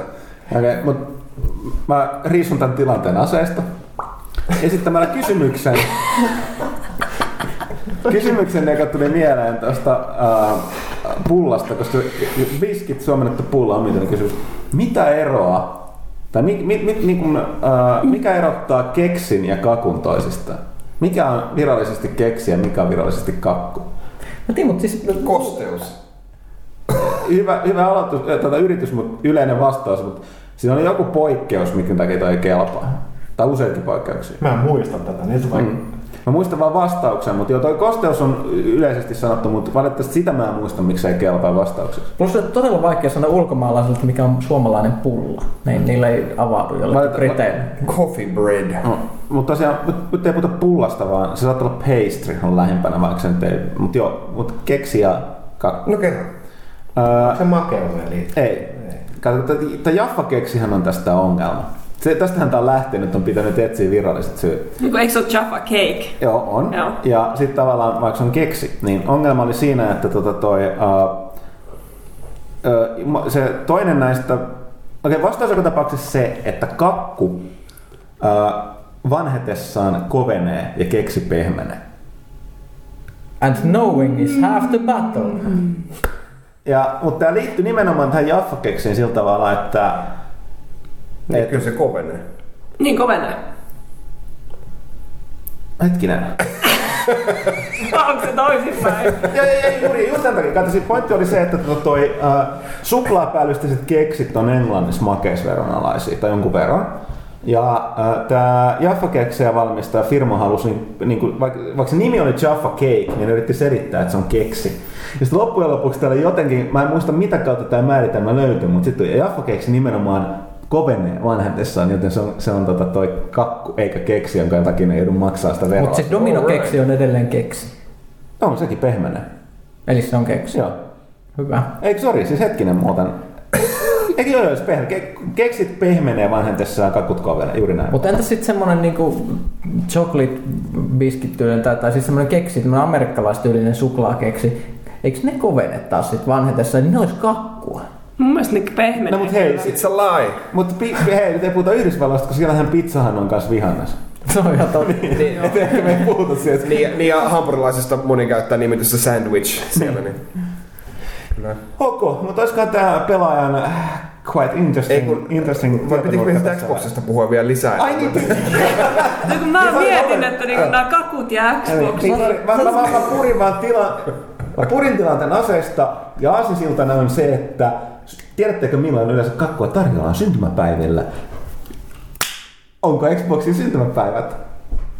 Aikamoinen aasi. Saatko me tähän niinku sellainen jingle, jos olisi puhuttais vaikka, että pelaajan kokinurkkaa? Eikö se lähtenytkään siitä, että sä sekoilit noissa päivissä, sanoit Bygons, mikä lähti Ali McBealista ja siitä tuli pulla. Ja sitten, no ehkä ne liittyy... Niin, no ja mitä taas... Ne meni niinku kahta eri kautta, kun vaan päästiin perille. Tilanne karkas käsistä, ei aleta osoittelemaan sormilla eikä syyllisiä. Ollaan rakentavia, siirrytään eteenpäin, eli... Kysy pelaajan taas. Ei voi päästä vieläkään siihen. Xboxin 14.3. Euroopassa ja Xbox täyttää 10 vuotta. Kyllä. Mä haluan sanoa kaksi juttua Xboxista. Sano. Mä sanoin, että mä edelleen tykkään Dukesta ohjaimena. Mikä? Duke, eli siis valtava Xboxi. Se ensimmäinen, joka tehti Lappion kokoiset kädet. Läski. Englanniksi Duke. Se on tosi outo nykyään pitää sitä kädessä, mutta se oli oikeasti hyvä. Se on jykevä, se tuntuu hyvältä. Niin, se ei hajonnut, oli tarpeeksi kädet. Plus sillä pystyi, se oli vasarakateessa, sitä pystyi käyttämään hakkaamaan naulaa ja myöskin itsepuolustusaseena. Verkon painona. Kyllä. Ja toinen juttu se, että mun häirittää aina, että kun ihmiset sanoo netissä, aina kun joku tulee näitä ihmisiä, jotka ei tykkää Xboxista, ja sitten ne haluaa sanoa, että miksi Xboxin nimi on, tai uuden Xboxin nimi on Xbox 360. Ja sitten ne sitten sanoo, no kun sä tuut Xboxin luo, niin sä käännyt 360 astetta ja meet pois. Mutta jos sä käännät 360 astetta, niin sä käännät ympäri, sä palaat se Xboxin luokse. En mä oo kuullut kyllä tällaista. Mä oon valitettavasti nähnyt ton todella monessa videossa, missä Xbox-heittäjät kommentoi jossain YouTubessa. Mut siis todellakin, jos sä käännät 360 astetta, niin välit käännät ympäri, ja Xbox on taas sun edessä. Mut ehkä tää on sama VTF-ilmiö kuin Huttusen, kun se pelaa Asura's Wrath. Nousee ylös, kääntyy 360, ja sit se on se, mitä tapahtuu. Punaiset valot vilkkuu. Mä haluaisin Xboxista sanoa sen, että siitä on tehty yksi hienoimmista konsolien erikoisversioista, koska se oli tämmöinen Panzer Dragoon Orta brändätty, mikä on semmoinen kiiltävä valkoinen, missä on semmoisia mustia viivoja koristeena. Niitä on tehty 999 kappaletta. Mä haluaisin yhden sellaisen. Siitä syntyvyyden lahja ideaa mullekin joskus sitten. Pistäkää Jannelle tulee. Jos joku omistaa, niin viestii vaan Jannelle. Kauppojen hieromista. Nimetkääpäs joku kiva Xbox-peli, mitä pelasitte, joka ei ole Halo. Grab it by the Ghoulies. Otogi on kyllä. Todella mainio. Varmaan parhaamman näköinen peli ehkä viime sukupolvelta. Siinä oli sellaista mukavaa sellaista alkuhapposuutta, mitä sitten Asura's Wrathista löytyy koko niin kuin rahan edestä. Joo. Täysin tuhoutuvat ympäristöt ja jopa sitä niin maata pystyi moukaroimaan semmoiseksi kraattereiksi. Tykkäsin. Mitäs Valtteri pelasi? Ei mulla osu Xboxia. Ha? Miksi? Mäkään kun vasta, kun ei saanut vastata Haloa, ja se oli niin ainoa peli, mitä pelasin siihen aikaan. Mäkin rupesin miettimään, että mä oon kyllä aika paljon pelannut. Hirveet sorsumiset alkoi heti. Ne. Siis nuorempia kohtaamia. Joo, just toi Panzer Dragoon Orta ja sitten Jet Set Radio Future. Hyviä Seikalta tuli hyviä pelejä sinne. Mä pelasin niitä renkästi. Joo, mutta nämä oli jatkuva. Nyt puhutaan Xboxista. Se täyttää 10 vuotta euroa. Voin mä lähteä. Siis se Jetsi Trade, se on eri peli. Se on jatkuva. Koska se oli in the future. Ei vaan, koska siinä on ihan eri kentät. Tykkäsin, kaikki ei tykännyt, mutta mä tykkäsin Buffy the Vampire Slayer -pelistä Xboxilla. Sitä mä en ole kyllä pelannut, mutta se on kyllä fanipointi. Chaos Bleed oli parempi. Ja arvaapa muuten mitä? Arvaapa kuka oli tuottamassa kumpaakin Buffy-peliä ja muun muassa Chaos Bleedsiä? Huttunen. Greg Goodrich, joka on nykyään siis EA Danger Close Studioisen pomo ja on Medal of Honor Warfighterin tuottaja. Josta voit lukea lisää maaliskuun pelaajasta. Joo, mutta sitten tarkoitit myöskin, että tämä Pelaaja Plussa on ilmestyvä haastattelu kaverin kanssa ja sen pitkäaikaisen työkumppani on Richard Farrell, joka oli myös muistaakseni tekemässä Buffy. Niin se, tässä haastattelussa itsekin totesi, koska se teki yhden vertauksen, missä se käytti näitä Buffy-pelejä. Ja totesi itsekin, että herra jeestas, käyttikö hän juuri Buffy-peliä vertauskohtana niin puhuessaan Medal of Honorista. Ja mikä oli se kysymys ja mitä siitä seuraavasta vastauksesta tuli, se selviää Pelaaja Plussassa When It's Done Act, koska se on itse asiassa hemmetin pitkä haastattelu. Lupaatko laittaa Sarah Michelle Gellarin kuvia siihen haastattelun lomaan? Voisimme laittaa, meillähän on täällä seinälläkin sellainen. Niin, tämmöisenä triviana voi Pelaaja HD kuvatessa voi joskus huomata, että meidän pelisohvan yllä on Sarah Michelle Gellarin kuva Buffy-päiviltä, joka löytyy Tomaksen työpöydän laatikosta, kun se lähti täältä. Mä en ymmärrä, miksi se ei ollut seinällä aikaisemmin. Buffy on ihku. Ja sit siinä on sellaisia niin kuin kommenttilappuja. Ei, sellaista, niin kuin, Mistä ei taas puhua? Mä en itse asiassa muistanut muuta kuin yhden sisällön, mutta jätetään sekin sitten mainitsematta. Niin, ja ne on semmoisten ihmisten laittamia, jotka ei osaa arvostaa buffyhienoa. Niin, ne on näitä vääräuskoisia, että ne pitäisi ottaa sit pois. Vanha Pyykkönen jingle tähän. Mut eiköhän laiteta tää nyt me lopetetaan tää sieltä Pyykkönen kaivaa sen taikkalaatikon. Pyykkönen, soita meidät ulos. Todetaan vaan, että kiitos ja anteeksi. Ja tässä oli tämä Pelaajakästin alkuosuus. Otetaan tauko, jonka jälkeen kysy pelaajalta, mutta sitä ennen... 4 hours before the ship blows up.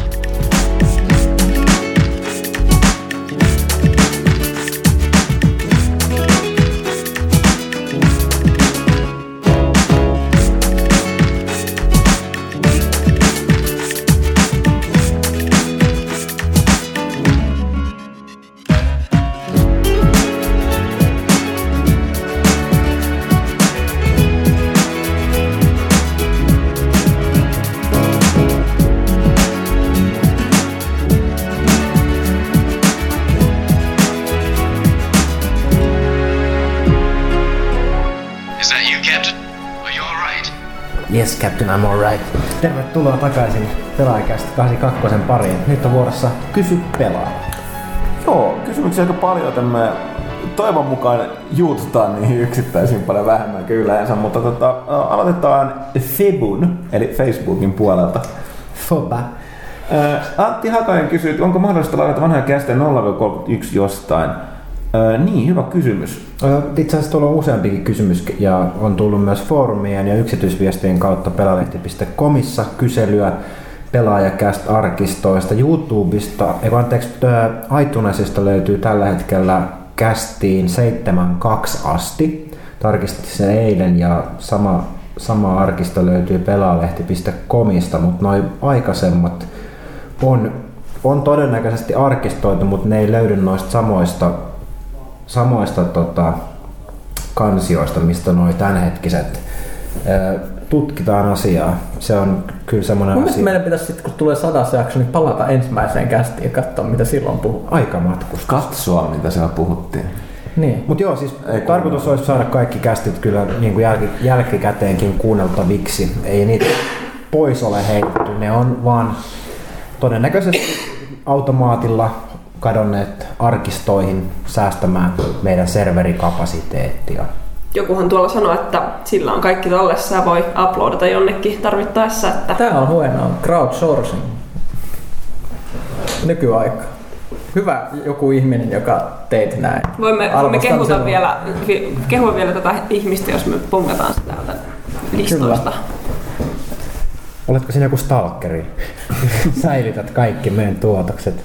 Ei kun toivottavasti tehnyt niin hyvää duunia, niin on pakko säilyttää. Se on totta.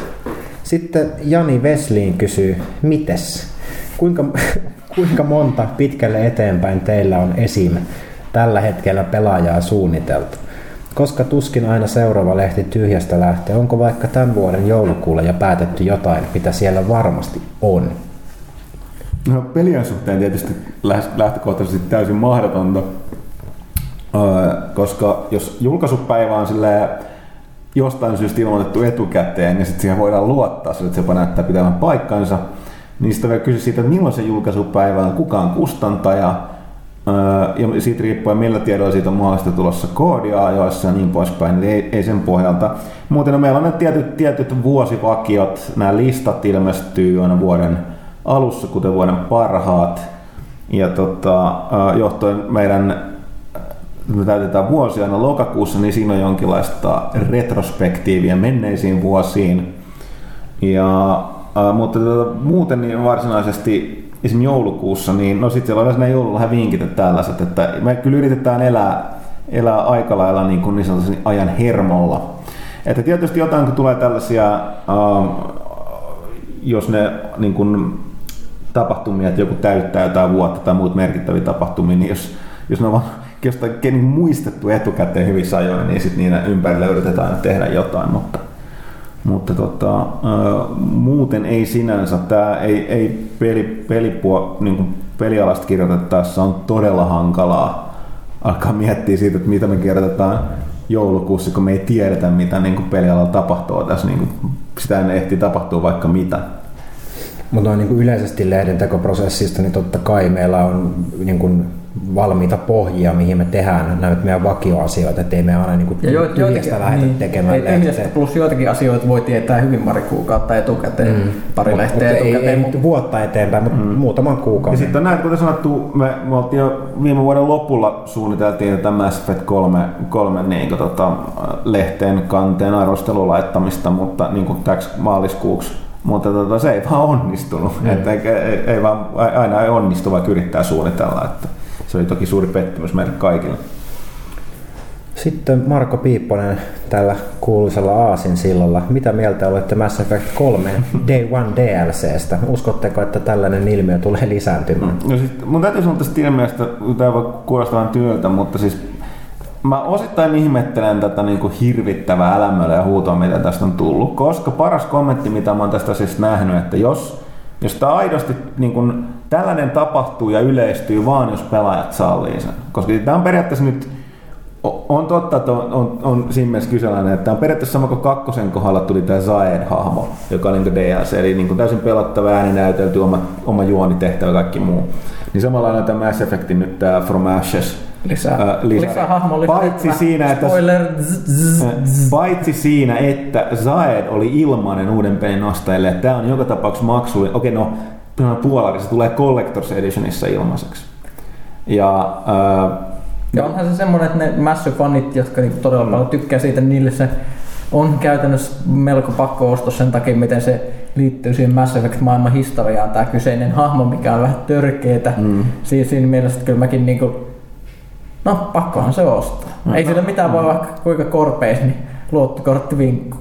Mutta nämä on just näitä, että tämä nyt ei mun mielestä niin sikatörkeä, koska toisaalta sit voidaan sanoa, että niiden ainoa virhe oli esimerkiksi se, että ne laittoi sen muille kuin Collector's Edition ostajille saataville heti. Sitkin jos on se hirveä elämälö. Mutta yleisesti ottaen, tästä voidaan ehkä ottaa niin sanoa sellainen, että jos tämä nyt ei jostain syystä tuntunut tosi törkeältä, niin seuraavalla kerralla se voi olla vielä törkeämpää sillä, että se ei kenellekään ilmainen ja se on vielä merkittävämpi osa. Mutta tässä kommentti on, niin kuin mä sanoin, parasta on sanottu, että nämä yleistyy ja jatkuu niin kauan, kun pelaajat maksaa niistä. Ja se on ikävä tosiasia, että se, niin kuin siinä ei netissä niin meluaminen auta. Siinä auttaa se, että jättää sen ostamatta, jos ei se kiinnosta. Niin, tai siis vaikka kiinnostaa, mutta korpeaa. Ja sitten niin. Kun puhutaan just esimerkiksi, miten nämä freemium-mallit yleistyy peleissä, niin siellä sitä vasta kaikenlaista törkeitä tulee. Mäkin olen pelannut sitä aina free-to-playksi mennyttä Star Trek Online.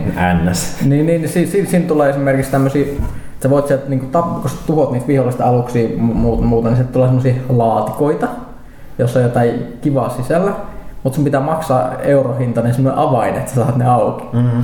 Tää on vähän niin kuin free-to-play-korttipaikka. Kaikki jokerit, akat ja kutoset puuttuu. No mutta mä kirjoitin tästä pääkirjoituksesta tästä freemiumista, koska sit mä luin jotain tällaisia omasta mielestäni suhteellisen harhaisia kommentteja siitä, että jotkut hehkuttaa nyt sitten, että freemium-malli täytyy saada konsolipeleihinkin, että tää vanha kustantaja retail-business on tuhottava, tää oli jonkun tekijän sellainen. Niin mä olin siinä, että niin, no se voi olla teidän mielestä hyvä idea, mutta loppupeleistä se on kyse siitä, mistä ne pelaajat maksaa ja valmiit maksaa. Ja toki tästä tulee tämä jonkinlainen sukupolvikysymys. Mä oon tällaisena vanhan koulukunnan tosipelaajana, niin ei mua kiinnosta pätkääkään nämä freemium-pelit. Mun mielestä Lord of the Rings Online tuhoutui sen jälkeen, kun se muuttui free-to-playksi, koska mun mielestä on tehty törkeästi. Siis, mikä voi rikkoa Lord of the Rings, sen pelin parhaus puoli oli sen tavallaan sen tunnelma siinä, että se oli sellaista niin kuin keskimaan menoa ja muuta, se oli hirveän tunnelmallinen ja nyt siellä joka niin ruudulla sä et pääse karkuun niitä Lotro Store, Buy Now, sitä sun tätä niin kuin mainoksia ja muuta, mä oon niin sillä, että ei kiinnosta pätkääkään, että mä oon valmis maksamaan kuukausimaksuja täyden hinnan pelistä, jopa jostain DLCstä, kun ei muuta muuten nähdä mitään muuta sellaista niin kuin jatkuvaa mikrotransaktiota muuta. Mutta mä ymmärrän, että joillekin tämä taas on paljon niin kuin kiinnostavampi vaihtoehto. Ja mä nyt toistaiseksi sanon, että Star Trek Onlineissa on kuitenkin suhteellisen järkevä vielä se, että se ei niin kuin, no siinä laatikkojutus ärsyttää se, että niitä syy miksi niitä ostetaan on se hemmetin superharvinainen alus. Ja sekin olisi vielä ok, mutta siinä on sellainen todella niin kuin ärsyttävä systeemi, että aina kun joku voittaa sen aluksen, kaikkien ruudulle ilmestyy sellainen lyhyt ilmoitus. Tämä onnekas on voittanut tämän superaluksen, joka on vähän... Sitten kun niitä tulee useamman kerran tunnissa, siis miksi ei tuosta laadita? Bottom line tästä on se, että niin kun ei ole ilmaista niin kun tällaista hyvää, isoa kaupallista peliä, joten jollain tapaa sä sen maksat. Ja jos et sä maksa sitä upfront rahana, sä maksat sen niin pikkuostoksena huomaamatta tai niin tiedostaen luultavasti saman verran tai jopa enemmän, tai sitten jollain muulla tavalla, kuten näillä ärsyttävillä mainoksilla tai esiin hyppivillä muilla tällaisilla ilmiöillä. Mutta joo, et kuten sanottu, niin en varsinaisesti puolusta tätä From Ashes-systeemiä täysin. Tosin se ei mun mielestä ole niin törkeä, kun nyt porukkaista vääryyt netissä huutaa, mutta lopputulos on se, että nyt ei huutaminen netissä ei auta, vaan sitten pitää seistä sen huudon takana, jos sen mielestä on niin törkeä, että jättää sen sitten ostamatta, vaikka kiinnostaisi. Koska niin kauan kun porukka maksaa, niin kauan näin tehdään. Jere Värri. Olin joskus lukevinani lehdestä, että yksi Huttusen top 3 oli muste iholla. Minkälaista mustetta iholla on ja onko muilla toimiston jäbillä ja flikoilla tatuointeja? Jos olisi pakko ottaa, niin minkä peliaiheisen tatuoinnin kukin? Toi oli se hyvä kysymys. Toi on se kysymys. Joo. Mä kerron ensin ennen kuin Huttunen kertoo omista tatuoinneistaan, koska tähän katsojat ette näe täällä näitä Huttusen tatuointeja. Mutta siis rakkaat kuulijat, niin Huttusellahan siis selässä semmoinen valtava suomileijona, jolla on semmoinen verinen sapeli kädessä. Ja lukee Semper Fi. Täytyykö laittaa tää yle? No ei. Muistatteko joskus nähneet tällaisen kuvan, missä Huttusella oli takaraivossa Call of Duty tatuointi? Me tehtiin se aprillipäivänä jotakin vasta takaperin, ja sitten tuli yllättävän paljon palautetta, että niinku porukka luuli, että mä olin tehnyt sen oikeesti. Se oli semmoinen siirrettävä Henna Call of Duty tatuointi. Siis se oli sellainen tribaali, missä luki Call of Duty, oliko nyt toi Modern Warfare 2 vai joo, se taisi olla. Jos olisi tollasia hennatatuointeja enemmän, niin minä käyttäisin, mutta joo, kyllähän noita. Aika siisti. No siis sulle ei ole kuvia. Se on jossain pelaajassa mun mielestä, jossain biokuvassa. Se on pelaajassa biokuvana ja pitäisi löytyä, mä en tiedä miten hyvin noin vanha tarkistat siirtyy tonne, mutta niin, mutta sulle ei oikeasti ole tatuointeja. On mulla oikeasti tatuointeja, tai yksi. Niin se suomileijona, mistä noista kerrotaan. Se ei ole suomileijona. Mutta tässä mä täytyy sanoa, että peliaiheisia tatuointeja, näitä on miettinyt pitkään, että olisiko sellaista niin siistiä, että se olisi ottaa peliaiheisia tatuointeja, mutta mä en ole vielä törmännyt. Mä oon tosi mä en ota niitä vaan sen takia, että näyttää siistiltä. Mä joskus mietin, että... Mutta sen lisäksi, kun on, netissä on aina näitä hyviä, näitä kiertää näitä gallerioita, että 10 kauheinta peliaiheista tatuointeja, voi herran jumala. Ei millään pahalla, jos joku sattui itse kuulumaan. No itse asiassa kyllä pahalla, jos joku sattui kuulumaan. Ne löytäneen itse asiassa kuvasta näistä 10 kauheinta pelitatuointia, mutta siellä on kyllä, monenlaista. Mikä oli pahin? Mä oon sellaisia, että mieli blokkaa ne pois, mutta mä oon sellaisia epämuodostuneita marjoita niin valtavaa rinnan. Niin siis pointti on lähinnä se, että sijoitus on huono. Kuvan aihe saattaa olla tosi sellainen oma, ei erityisen hyvä edes peliaiheiseksi. Ja sitten useimmissa niissä jotenkin se taide on. Se on sen näköistä niin kuin mä olisin piirretty. Niin. Ja niin siis Pyykkönen ei ole mikään taidemaa. Niin semmoista artsifartsikamaa, mitä sä teet.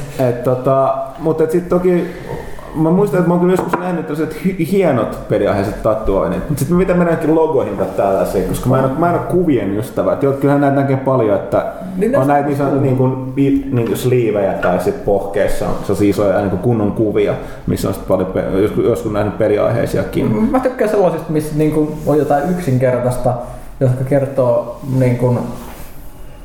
mistä siinä pelistä on kysymys sen faneille sille, että se ei paista sille, että LOL gamer. Esimerkiksi jollakin oli kuvat noin Bioshockin ne ketjutatuoinnit ranteessa. Se oli aika magea. Se oli sellainen, että sun piti oikeasti tietää. Sun pitää tietää, mistä on kysymys. Tai sitten tämä vanha Planescape Tormentin se Torment-symboli, mikä on siis tatuoitina sille pelihahmolle. No mitäs tässä Pyykkönen, pitäisikö sun ottaa toisen olkapäähän N7 tatuointi? Sekä ei aukea. Se on liian nolo silti. Mä mulla se M7 huppari, mutta en mä tiedä. Mä oon sitä paitsi vanha ihminen, en mä tommosia hullutu. No mutta Kamu, et sä tiedä, että niin jopa kun meidän sukupolvi pääsee vanhan kotiin, niin siellä vertaillaan niitä tatuointeja, ei suinkaan peitellä. Mä näin, joku postasi hyvän kuvan just. Joo, Webussa, että kun ihmiset aina kysellään, että no mitä sinä sitten teet näillä tatuoinneilla, kun sä oot vanha. Ja sit mä kokoon, että helvetin siistin näköistä vanhoja ukkojen kanssa, niinku, joilla kaikilla tatuoita ja valtavat eeppiset parrat. Ja niinku, me vaan näytetään siistiltä. Siinä oli kuva 3 tällaisesta tyypistä. Se on mun mielestä aika hyvin. Mm. Ei siinä mitään, mutta siis onhan meillä toimistolla siis nykyään siirtynyt toimistuksen ulkopuolelle, mutta aiemmin tiivisti täällä ollut Waksu. Joo, sillähän kasva tatuoinnit ranstaa silmissä. Se on kova tatuointien ystävä ja sitten Pelaata ja Bobi Taittana. Niko on. No sillähän on valtaisa määrä näitä tatuointeja. Peliaiheesta toinen. Se on myös itse alkanut suunnittelemaan niitä ja piirtää muuta. Se on myös esimerkiksi värittää ja kuvittaa esimerkiksi Bobissa, niin sillä on ihan henkilökohtaisesti tuo taidetta aika hyvän näköistä matskua. Sitä mä en muista, että oliko se Nikola jo suunnitellut, oliko se aloittanut vai oliko se suunnitelmassa selkätatuointi, koska sehän on se mikä meni viesti tilaa. Kyllä, mutta koska mä en muista myöskään Vakosesta, koska sit muutenhan näin käsistä alkaa tila loppua aika pahasti. Ja Nikola taitaa olla toinen jalkakin pohjaan ja käytetty. Mutta ei, mun tatuoinnit on kiehtovaa se. Mitäs nuoriso? Tää tehdään hiljaa. Se olisi joku... Tässä pitäisi miettää aika silleen hyvin, mutta kyllä niin kuin joku tosi just sillä niin kuin puhuttiin, että semmoinen mitä ei voisi tietää, ellei oikeasti niin kuin ole nähnyt tai on niin kuin sisällä siinä sisäpiirivitsissä. Niin. Mun mielestä on sama pätee ihan niin kuin pelivaiheisiin vaatteisiin, että silleen hillittyjä vaatteita, jos voi olla jotain yksinkertaista kuvioa, symbolia, logoja, tämmöistä, josta ei heti tunnista, niin kuin, että siinä ei lue, että I love Nintendo, vaan siinä on ehkä enemmänkin joku pienellä joku Triforcen rinnoksessa sitten. Mutta se ongelma on se, että sit niinku, sit pitää pystyä luottamaan siihen, että sitä ei kusta myöhemmin sitä, niinku, sitä yritystä tai sitä peliä. Tai mietipä nyt, jos tulisi joku Monkey Island, olisi ottanut vaikka Guybrush-tatuoinnin johonkin nilkkaas ja Sitten tulisi joku aivan uskomattoman surkea lisäosa siitä. Niin, semmoinen, että niinku sit vaan rupesi hävettämään. Toisaalta sitten sä voit olla silleen, että hei. Mä oon old school. Niin, old school. No mutta onko se koskaan niin hauskaa? No, nilkassa old school. Eikö sä oot ymmärtänyt väärin. Se menisi silloin huonoksi, että kun siitä tehtäisiin tää uusi. Ja okei, se olisi niinku vanhojen verrattuna paska, mutta sitten tulisi suurempi kaupallinen menestys, jos se olisi vesitetty. Ja sit muut ottaa sit tatuointia siitä, että mikä toi on. Itse asiassa toi pätee Monkey Islandiin silleen hyvin, että jos sä ottaisit Monkey Island tatuoinnin ja ottaisit siihen tatuoinnin, niin se uuden Guybrush olisi järkyttävä retarditukka. niin silloin sä saisit hävetä. Sori, pahoittelut kaikilla lukijoilla, joilla on Guybrush tatuointia. Emme halua loukata teitä, mutta vähän kuitenkin. Joo, ei mullakaan ole tatuointeja, mutta kyllä mä niitä olen joskus miettinyt, mutta mä en vaan luota tatuoijien taitoa, että tekisi oikeasti niin hyvän näköisiä. Niin, mutta sun pitää opetella itse. Nyt täytyy sanoa ensinnäkin, että okei, siis aina näissä on, että se täytyy niin kantsiin löytää hyvä paikka, mutta siinä on helppo ratkaisu. Etsit netistä kuvia, mitä ne on tehnyt, tai jos sä tunnet ihmisen, on joku magee. Ja siis, tää kuuluu, kun sanoin aikaisin, mä en osaa juuri mitään, niin munkin mielestä on hämmästyttävää, että niinku katsoa sitä laitteistoa, mitä se tehdään, niin mitä se näyttää, niin sotkuset, niin miten ne onnistuu tekemään. Varsinkin nämä, itse asiassa meidän myynti- ja markkinointi, mitä sen tittää? Key Account Manager, okei, Jonilla, niin silloin on kuva. Mä oon katsonut, että miten hemmetis ne saa niinku sen tavallaan niin kuin näyttää, niin, tai siis maalaukselta. Tai sitten mä oon nähnyt tosi makeen kuva, missä on joku tosi ilmeisesti suuri jatsin ystävä on ottanut, mikä tää nyt on tää Gillespie, ei muistu millään, mutta kuuluisi tää niin kuin, onko se nyt trumpetisti? Oletettavasti. Joo, niin no joka tapauksessa niin siis sellainen on saatu sellainen niin valokuvan näköinen kuva, missä on niin kuin ikään kuin se trumpetti on lähempänä niin kuin sitä silmää, kun se hahmo siinä takana. Se on kolmiulotteisuuksien kuva, niin se on jonkun niin kuin käsivarressa. Niin se on aika makea. Kyllä se vaatii skilli, mutta kyllä voisi kuvitella, että ihan hyvin joku Assassin's Creed toimisi just tämmöisenä, että siinä on sellaista niin kuin vanha ajan henkeä, se on ihan niin tyylikäs symboli, hahmo. Joo. Mutta niin siis hahmo, niin etsiä. Ei pelkästään sitä Assassinia symbolina. Ei vaan siis, no sekin, monihan näitä logoja näitä peleissä löytyy, mutta siis se menisi ihan, niin kuin, ihan taiteesta semmoinen. Yleensä viitat auttaa, koska ne saa sellaista niin kuin peitettyä pinta-alaa ja niin kuin liikkeen aikaiseksi kuvissa. Mutta tästä tuli mieleen, että Raakkel sanoi siitä, että jos jostain syystä aivohäiriössä niin jonkun firman, ei millään pahalla, mutta jonkun firman logon. Tai ei niinkään logo, vaan nimen. Ja sitten jos se firma menee nurin tai muuta, niin eikö se vähän sama juttu kuin, että se niinku tatuaa, että sun tyttö tai poikaystävän nimen ja sitten menee poikki. Nyt se voi aina peittää tai keksii uuden, että näin. Mut hei, tähän menee hyvin. Me ollaan niinku 10 minuuttia 4 kysymystä käytä. Meillä on niitä ihan käsittämätön määrä.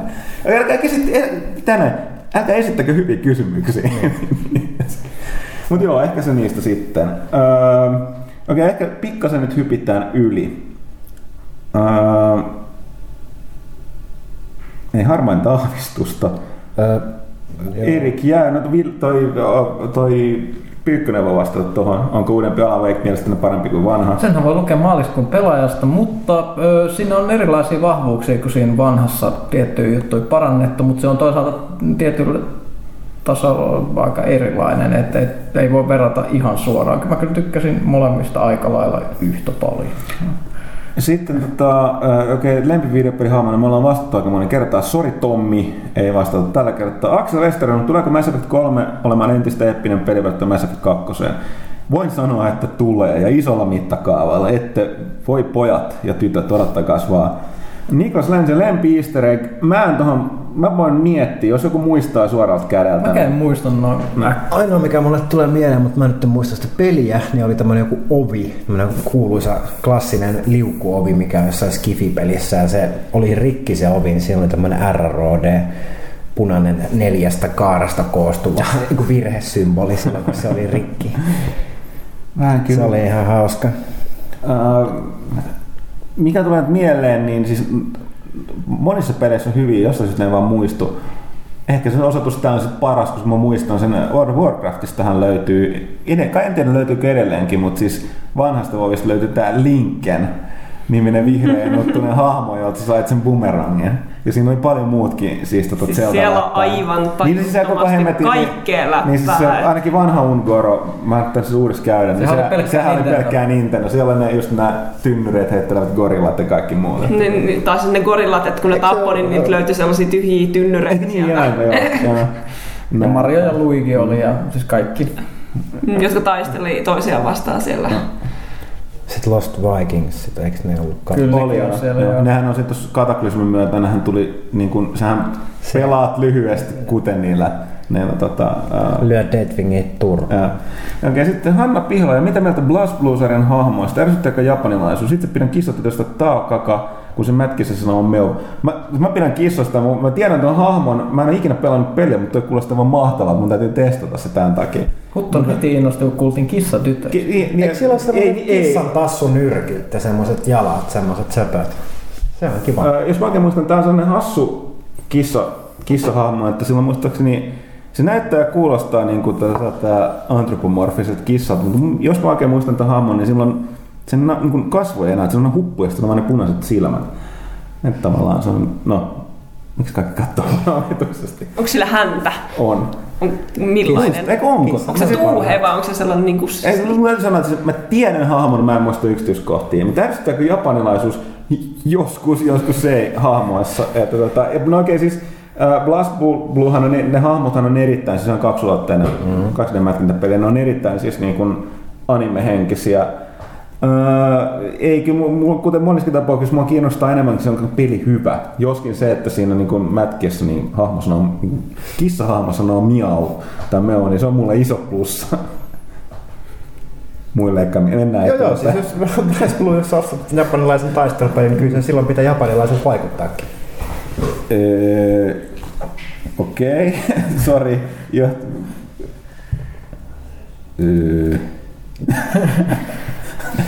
Emeli Rekunen kysyy, voiko Ville ja Kaitila tulla Mäkkiin joku päivä? Ei me sanottiin niille, että ne ei voi enää tulla, kun Ville alkoi turvata. Ville eikä Kaitila ei ole täällä, mutta sanotaan terveiset perille. Jumbo de Kuuppo kysyy, kuinka paljon rennompi ilmapiiri toimistava kuin puhailla ilmoilla? En mä tiedä. Ei se mun mielestä kyllä mihinkään niin muuttu. Lisää Mass Effect-kysymyksiä. Tuossa on sulle, Janne Kärkkäisen kysymys, suoraan Valterille. Saisiko saitin uutisten YouTube-lisäykset näkemään myös pelaan appissa tai edes linkkinä tekstissä? Joo, hoidetaan. Se oli hyvä vastaus. Meillä harvoin annetaan tollasen. Timo Kandalin. Huomasin, että Mass Effect 3 demossa puheentunnistus, josta me unohdettiin mainita, vihdoin toimii täällä Suomessakin ja hienosti toimiikin. Eli kysyisin, onko tietää, tuleeko puheentunnistus Kinectin avulla Xboxin Suomeen, siis käyttöikseen, jos niin koska. Niin ilmeisesti toimiiko se jopa suomeksi tai englanniksi? Hetkinen, siis... Jopa suomeksi vai englanniksi? Niin, siis niin mä käyn miettiä, että mä käsitin... Niin, joo, kyllä se on ihan Euroopassakin on tuossa Mass Effect 3. Eikä missään muussa pelissä ole ollut Kinectin äänentunnistusta Euroopassa. Koska ei se tapasti suomeksi. No ne lykkäs sitä silloin. Siis ei tullut alun perin. Tuo lokalisaatiohan nyt on ollut aina. No siis lokalisaatio siinä, että se pitäisi tehdä tuo Kinectin niin taisi tuossa hetkinen. Mä en muista, mutta... Kumman softaa se muuten pitää tehdä? Kinectiin vai siihen, mitä sä käytät? Että jos ne uudistaa tuon niin dashboardin, niin pitääkö se suomenkielinen äänentunnistus rakentaa siihen sisään vai? No siis kyllähän sitä äänentunnistusta, siis puheentunnistusta se pelkkä niin käyttöliittymäkin käyttää niissä Bing-haussa ja siinä niin perusnavigoinnissa, että kyllä se pitää siihenkin tehdä, sitten lokalisoida suomeksi.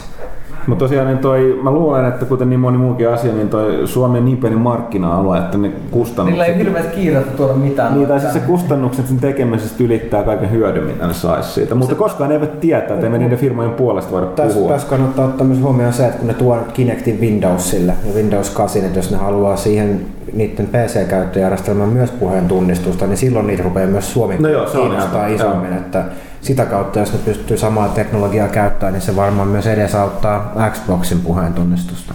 Mutta sitten toisaalta tuossa englantikysymyksessä on aina vähän se, että ehkä jossain Italiassa ja Saksassa ei sitä englantia puhuta, mutta aika hyvin Pohjoismaissa kuitenkin puhutaan, niin mä luulen, että ne senkin kuitenkin tiedostavat ja sen niin laskee vielä sitä kynnystä, että joskin, siihen laittaisi niitä resursseja. Joskin mun on myöskin sanottava se, että vaikka puhutaan ja ymmärretään ja luetaan hyvin, niin se ei ole sama asia kuin noin nimittäin tosi kranttuja. Joo, niin on. Tunnistaa, niin sitten niin vaikka sanotaan, että suomalaisille ei mitään murretta, kun ne puhuu englantia, mutta ei me kuitenkaan äänetä sitä kovin täydellisesti, tai siis niin lähtökohtaisesti. Niin, the tires were bad. No niin. The race was good. Nimenomaan, tätä tyyliä. Niin, nämä tuppaan äänentunnistussoftat yleensä vähän käsittää väärin näitä, että siinä tulee näitä autokorrekti-ilmiöitä. Joo, mutta eipä toi nyt äidinkielenäkään englantia puhuvien keskellä ihan täydellisesti toiminnaan. Mutta jatketaan tuolta pelaajalehti.comista kysymyksillä. Okei. Ensimmäisenä me otetaan Lasse Ergolaksen kysymyksiä. Miksi minua ei kuulla kästeissä? Lasse! Se taittaa tää vielä. No siis kyseessähän on Lasse Ergolas a.k.a. AD. Niin no siis johtuu sit mä... Niin, sä oot kysynyt, miksi sua ei kuulla kästeissä. Nyt kuultiin. Niin. Kiitti. Ole hyvä. No niin, näin kuultiin. No ei, mutta lähtökohtaisesti se, että tällä tehoksella kaikki ratkaja aina. Niin, mutta aika usein jostain syystä nauhoitukset menee päällekkäin jonkun lehden niin paino deadline-päivän kanssa, kuten tänäänkin, niin ei vaan ehdi. Plus Lasse on tekojen, ei sanojen mies, että se ei puhu kovin paljon. Mitäs sitten? Tästä tulee... Anderserks kysyy, mitä mieltä olette PlayStation Vitan launchista? Olivatko julkaisupelit hyviä vai panostettiinko laitteen mainostamiseen tarpeeksi? No mainoksia on ainakin nähnyt tosi paljon. Et kyllä siinä on pistetty paukkuja myös Suomessa. Spotifyssa muun muassa pyörii ilmaisella puolella. Pelaalehti.comissa on ollut isot mainokset. Kyllä se näkyvyys on ollut hyvä. Kaikki Elisa-shopitit mainostaa PS Vitaa niiden 3G-yhteyksien. Ja eikö ne myy sitä nyt niin kuin osamaksulla samalla tavalla kuin noita matkapuhelimia kanssa? Mun mielestä se on ostettavissa. Uutavasti, en mä näe mitä se miksään tekee. Kuukausimaksulla. Kyllähän niinhän ne Sonilla väitti, että ne on kattonut miten 3DS, Nintendo 3DS launchi epäonnistui, että 2 tuli kasan pelejä ja sitten ei tullut kuukausin mitään, että tähän he haluavat tehdä korjauksen ja asiat paremmin. Julkaisulainapissa oli muutamia mielenkiintoisia pelejä, kyllä se varmaan jokainen löytää 2-3 suosikkia ja seurataan nyt. tässä tulevat kuukaudet, mitä kaikkea sieltä saadaan markkinoille. Kyllä se ihan hyvältä vaikuttaa. Tässä Narastelkin kysyi tuosta pelaajakästeistä vanhoista, mutta myöskin mainitsin tuosta Conan O'Brienista. Olin erityisesti vanhan Late Nightin fani. Pidin myös Tonight Showsta, mutta sehän joutui tosiaan olemaan vähän miedompi johtoesitysajasta. Mutta mä en ole nähnyt uutta kuin pari jaksoa. On toki taas heti parempi kuin Tonight Show, mutta kuten Narastelitakin totti, ei niin hyvä kuin Late Night pitää paikkaansa. Sitten Sony Bunny, onko pelaajat.comille tuossa mobiilisivu? On. P-lopuu, onko toimituksen henkilökunnan fetissä eri pelihahmoihin tai ihastumiseen? Kuka haluaa tunnustaa? Sanotaan näin, että vaikka olisikin, niin haluttaisiko me kertoa niitä tässä? Mä voin kertoa. Mulla oli pienenä, kun tuli Turtlesit. Televisiosta. Donatello! Vai siihen?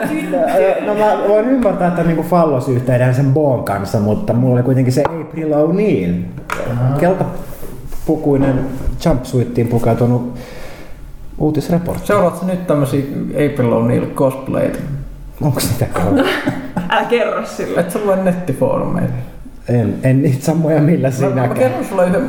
Mä kerron sulle yhden jutun, mitä mä en voi kertoa sulle tässä lähetyksessä tämän jälkeen. Mutta siihen mä olin rakastunut. Mä lupasin, että mä Aprilin kanssa naimisiin. Okei, menitkö? How's it happened? Mä luulen, että sä menet todella hiljaiseksi, kun mä kerron sulle yhden jutun tässä jälkeenpäin, mutta ei mennä siihen vielä nyt. Tää on taas Valtterilla. Valitettavasti tää on hyvä kolmiosainen. Tässä on kolme kysymystä, joista keskimmäinen ei koske tavallaan näitä kahta muuta, joten kysytään vain ne kaksi muuta. Mm-hmm. Onko pelaaja app tulossa Androidille, kun se on jo Apple-laitteistoja tullut? Ja onko uudessa kuvauslaitteistossa oma mikrofoni kuin aikaisemmat pelaaja HD-videosta audion puolta huonompaa laatua? Miinaatko?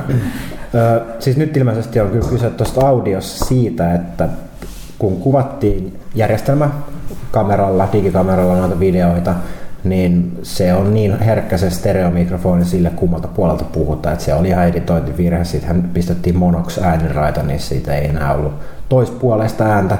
Mutta on tulossa Röden videomikki meidän uuteen kuvauskalustoon, pitäisi olla hyvä, ja pelaaja-appi tulossa Androidille halutaan tehdä, mutta se Applenkin tällä hetkellä jo olemassa oleva appi on kehityksen alla.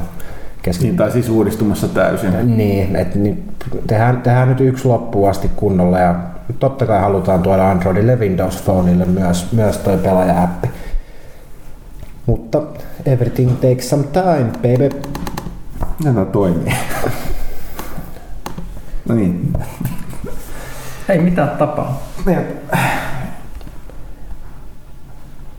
Tiedätkö, kenen vika tää on, Valtteri? Varmaan. Niin. Saksalaisten. Todennäköisesti. Miksi saksalaisten? Lappi. Niin joo. No, sehän riittää. No, ei nyt tapahdu mitään. Eikö me saa lisää kysymyksiä kehiin? Entä voit vastata niin, mitä tuolta käytiin tai skivattiin. No. Paras peli ikinä. Nyt nopeasti. 3 sekuntia aikaa miettiä. 1, 2... Sen on lukea pelaajan numerosta 100, jos on niin. Toimituksen virallisesti valittu paras peli ikinä. No mun pitää varmaan sanoa aivan loistava vastaus. Ajallisesti mitattuna kevyesti World of Warcraft. Mä oon pistänyt siihen, mä katoin Blade. Ei, niin ei koskaan tehdä. Mä en varmaan yli 400 vuorokautta pitää viettänyt logautuneena siis. Kyllä, se kuulostaa samoilta luvuilta. Mitäs? Where is our internet? Hävisikö meiltä internet? Putket meni pois. Sä pelottelit mun läppäriin nyt niillä sun fetissikysymyksiä. Mä näytän sulle kohta täältä semmoista jännää. Mitä sun piti sanoa? Onko se sellainen, että sä et halua Janne sanoa? Tää on semmoista, kun mä oon lukenut internetsiin, mä oon oppinut asioita. Sitä ei kannata tehdä. Katsotaan mitä meidän oraakkeli kertoo tässä odotellessa. To the beam up, Skadi. Mitä sä sanot? To the beam up, Skadi. Minkä takia muuten...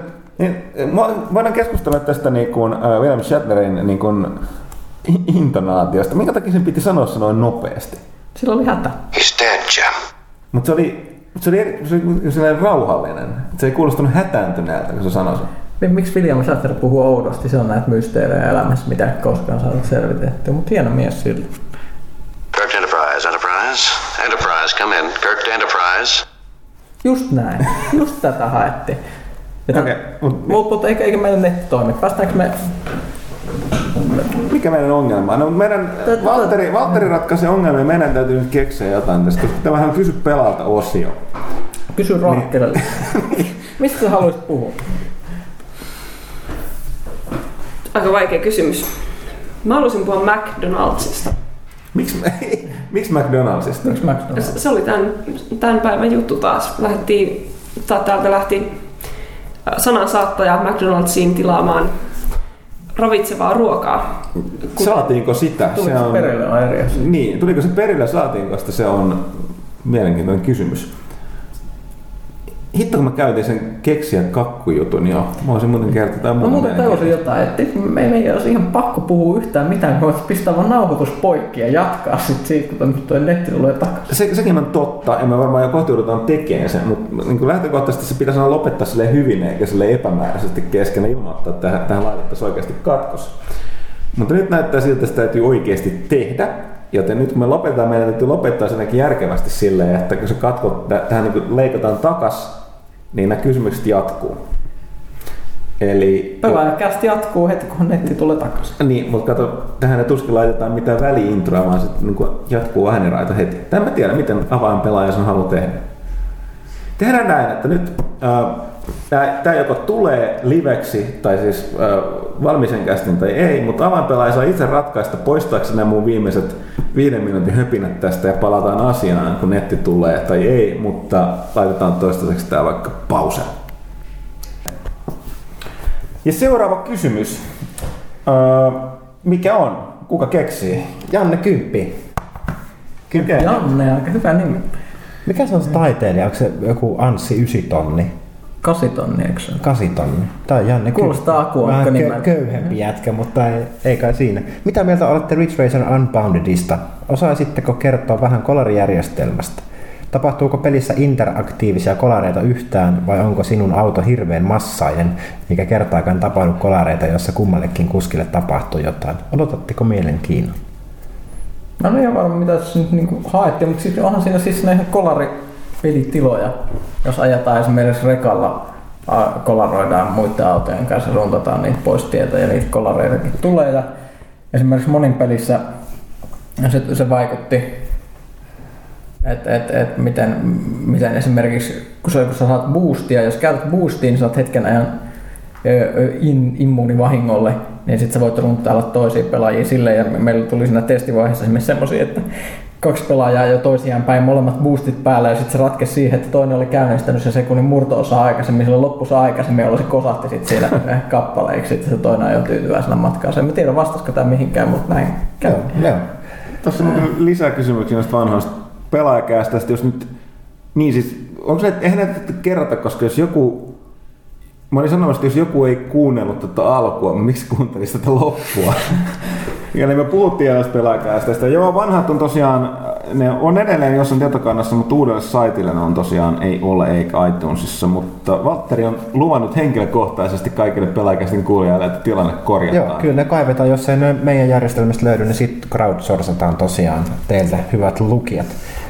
Sitten Spectre kyselee, onko Paavi tulevissa pelaajakäistä säännössä, onko toimituksen kokoonpanossa tulossa muita muutoksia? No siis ei, siis Paavilla oli niin muita tehtäviä, se Poup-mobiili oli rikki, se ei päässyt ajamaan. Kerrotaan nyt, siis konsolifinistä tunnettu Paavi. Ai se ei ole siis se Paavi, mikä katolisen kirkon johtaa.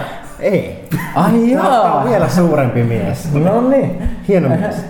Eli siis konsolifinistä tuttu Paavo Niskala, Paavi nimelläkin tunnettu, on siirtynyt tosiaan myös pelaajalehti.comin uutisoijaksi. Varmaan tullaan näkemään myös pelaajan sivuilla. En tiedä, ehkäpä kästeessä. Tuttua mieshän se on konsolifinin kästeessä, niin eiköhän Paavi sen tännekin saada.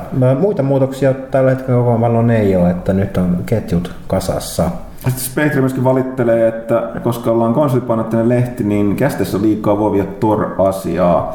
Enemmän vaihtelua. No joo, välillä voi tulla, välillä ei. Me ollaan vähän käytetty silleen, koska meiltä myöskin paljon kysellään, että miksi me ei käsitellä PC-pelejä pelaajassa, joka tosiaan on konsolipainotteinen lehti. Niin, ja PC-pelit on nostaneet hieman merkitystä viime vuosina, niin me ollaan käytetty, että kästis voi olla huomattavasti vapaampia ja puhua myös välillä niistä. Ja yleensä me puhutaan vaan niistä peleistä, mihin me on just kurahdettu silläkin hetkellä. Joskus vaan sattuu PC-kausia.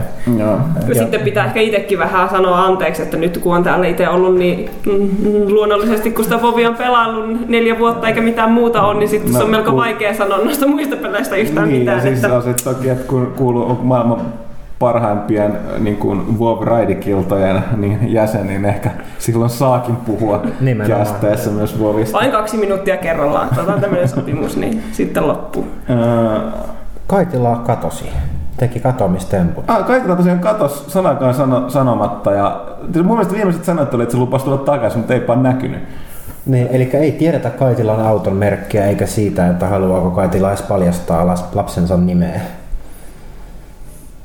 Auton vaan, mitä? Eihän se kysyttäisi. Joku toinen kysyy. Okay. Mä ennustan tulemaan. Okay. Sitä on kysytty aiemmin ja on kysytty myös tässä. Sitten kysyin tässä ellipsissä, siis kysyin tätä ainakin vuosi sitten, miksi Lasse ei kuule kästissä. Joo, kuulemme hiljainen, mutta niinhän te kaikki. Joten mikki kehin. Ai jaa. Just kuultiin. Cool. Lasse mikki, ne sitä kuultiin. No siis, katsotaan siis, kyllä kaikki, ketkä täällä tekee toimistolla on aina tervetulleet kästiin. Mutta joillakin on enemmän kiire kuin toisella. Niin, ja yritetään nyt saada se Lassakin mukaan, mutta Lasse on monimutkainen mies. Rasse, voiko pelaajahoidossa tehdä videoarvosteluistaan peleistä? Joo. Voi. Jos semmoisen intoudutaan, niin kyllä. Katsotaan. Tästä on puhuttu paljon, mutta ne on vähän hankalia meille jostain. Ne on työläitä, kun ne pitää käytännössä kirjoittaa alusta asti siihen videoarvostelumuotoon, että me joudutaan teksti kirjoittaa 2 kertaan, mutta ei ole poissuljettu ajatus. Tuleehan Street Fighter X Tekkenistä pelaaja HD, onko pöydän edessä entiset tai nykyiset Tekken-faneja? Meillä on Bushido Blade HDkin tekemättä, pojat niin on sapeleitaan ja katanoitaan täällä terotelluina. Mä olettaisin, että olisi tulla, koska mun mielestä nyt Ville on kiinnostunut aiheesta. Sampo 2K, mitä ihmettä pelien vaikeusasteella on tapahtunut? Kingdoms of Amalur Reckoning meni läpi lähinnä haukottelemalla. Onko Dark Souls ainut peli, jota olet tehty nykypäivän ADHD-teineille? Arvioidaan niin, en tiedä onko kysyjälläkin tosiaan enemmän ikää, ei se mitään nimellä kaikilla. Mutta siis on totta, lähtökohtaisesti voi sanoa, että pelien vaikeusaste on kyllä laskenut reilusti männävuosista, mutta samanlaista voidaan sanoa, että sen takia pelejä myöskin pelaa paljon enemmän ihmisiäkin koskaan ennen. Että ne, sanotaanko, että tuollaiset vaikeat pelit on nykyään kyllä oma niin tuollainen niche-alueensa, että niitä täytyy kyllä tekemällä etsiä. Ja mä en tiedä, että Sampo 2K tässä ei todennut, että vetikö se heti esimerkiksi Kingdoms of Amalurissa niin vaikeamman vaikeusasteen päälle. Jos haluaa muuten vaikean pelin, niin uudessa pelaajassa, maaliskuun pelaajassa, josta sen voi lukea, niin on arvostelu yhdestä suhteellisen vaikeasta pelistä nimeltä Bug Princess. Tunnetaan myös nimellä, mä en ikinä muista miten se menee japaniksi, mushi, mishoshi, joku. Tällainen kuitenkin, mutta siis legendaarinen bullet hell-peli, että siitä saa varmaan vaikeista. Varmaan peleissä niin tämä normaali vaikeus on laskenut, mutta kyllähän nämä niin ultra-hardit ja super-hardit ja insane-tasot edelleenkin on aika vaikeita. On tai joku Unchartedissa, joku Crashing-tasot, eihän ne ole niin täysjärkisiä ihmisiä. Mutta ne on niin tavallaan ylimääräistä, eikä ne ole enää se standardi ollenkaan, että se on tosi jännä. Okei, mitäs sitten? Trevan kysyy, minkälainen uudesta Double Fine pelistudion pelistä pitäisi tulla, että se oli mielestäni paras? Värittääkö vai että ne sen tekevät? 2 mielestäni parhain point and click seikkailupeli. Mä voin sanoa, että mun vastaus on sama kumpaankin. Grim Fandango 2 sitten lisäksi tuohon ykköseen. Eli Grim Fandango 2, sinne pitäisi tehdä Grim Fandango on paras point and click seikkailu. Mä sanon Machinarium point and click peliksi. Tämä on aika hyvä vastaus. Mä en valitettavasti mene vähän perinteisemmälle, eli Fate of Atlantis. Mutta se on vaan aihepiirvetos siinä jotenkin. Mä aina halunnut mennä Atlantikseen. Joskus vielä. Raakkel vastaa Creed. Miehet kattelee täällä tähän suuntaan ja joudun sanoa, että Suositelkaa mulle. No, kyllä mä pelaan, jos mulle suositellaan. Siinä tuli Grim Fandango ja Machinarium. Ei, yksi vaan. Grim Fandango. Selvä. Machinariumissa saat helposti, kun sä voit pelata sitä web-selaamassa. Grim Fandango, se oli vähän kikkailee varmaan. Se oli tästä, ei nää pelit eikä me olla suinkaan vanhoja. En tiedä, tuleeko useamman FIFA Streetin arvostelua maaliskuun lehteessä, tulee niin kukaan arvostelu. Olisi mukava, että Thomas Paul Futis mennä arvostelisi sen. Mä en tässä muista, oletko mä nähnyt edes FIFA Streetin? Ei mitään. Meillä minkäänlaista versioa siitä. Mäkään muistan nähneeni, koska pöydällä ainakaan missään. Tiedä, onko se sitten vielä jäänyt tulematta? Mun mielestä itse asiassa, sori, tänään taisi tulla koodi, eli ei kyllä ehtinyt maaliskuullakaan, että menee ensi kuulla. Nyargo, sopiiko Nintendo 3DS aikuiseen makuun? Onko pelit tarpeeksi haastavia humoristisia, niin että vanhempikin pelaaja jaksaisi pelata niitä 30-40-vuotias? Otetaan toi ensin. No siis, niin, no siis... Valikoima on vielä vähän pieni. Valikoima on vähän pieni ja se ei tosiaan pyöritä noita DS-pelejä, mistä löytyisi huomattavasti suurempi pelikirjasto. Nimenomaan vanhempaankin makua. Joo, niin, jos käsikonsoli on aikuinen ihminen, että sinne kyse on Nintendo DS. Kyllä mäkin sanon joo tällä hetkellä DS. Sillä löytyy paljon enemmän näitä tällaisia makuja. Tosin nekin täytyisi osata etsiä.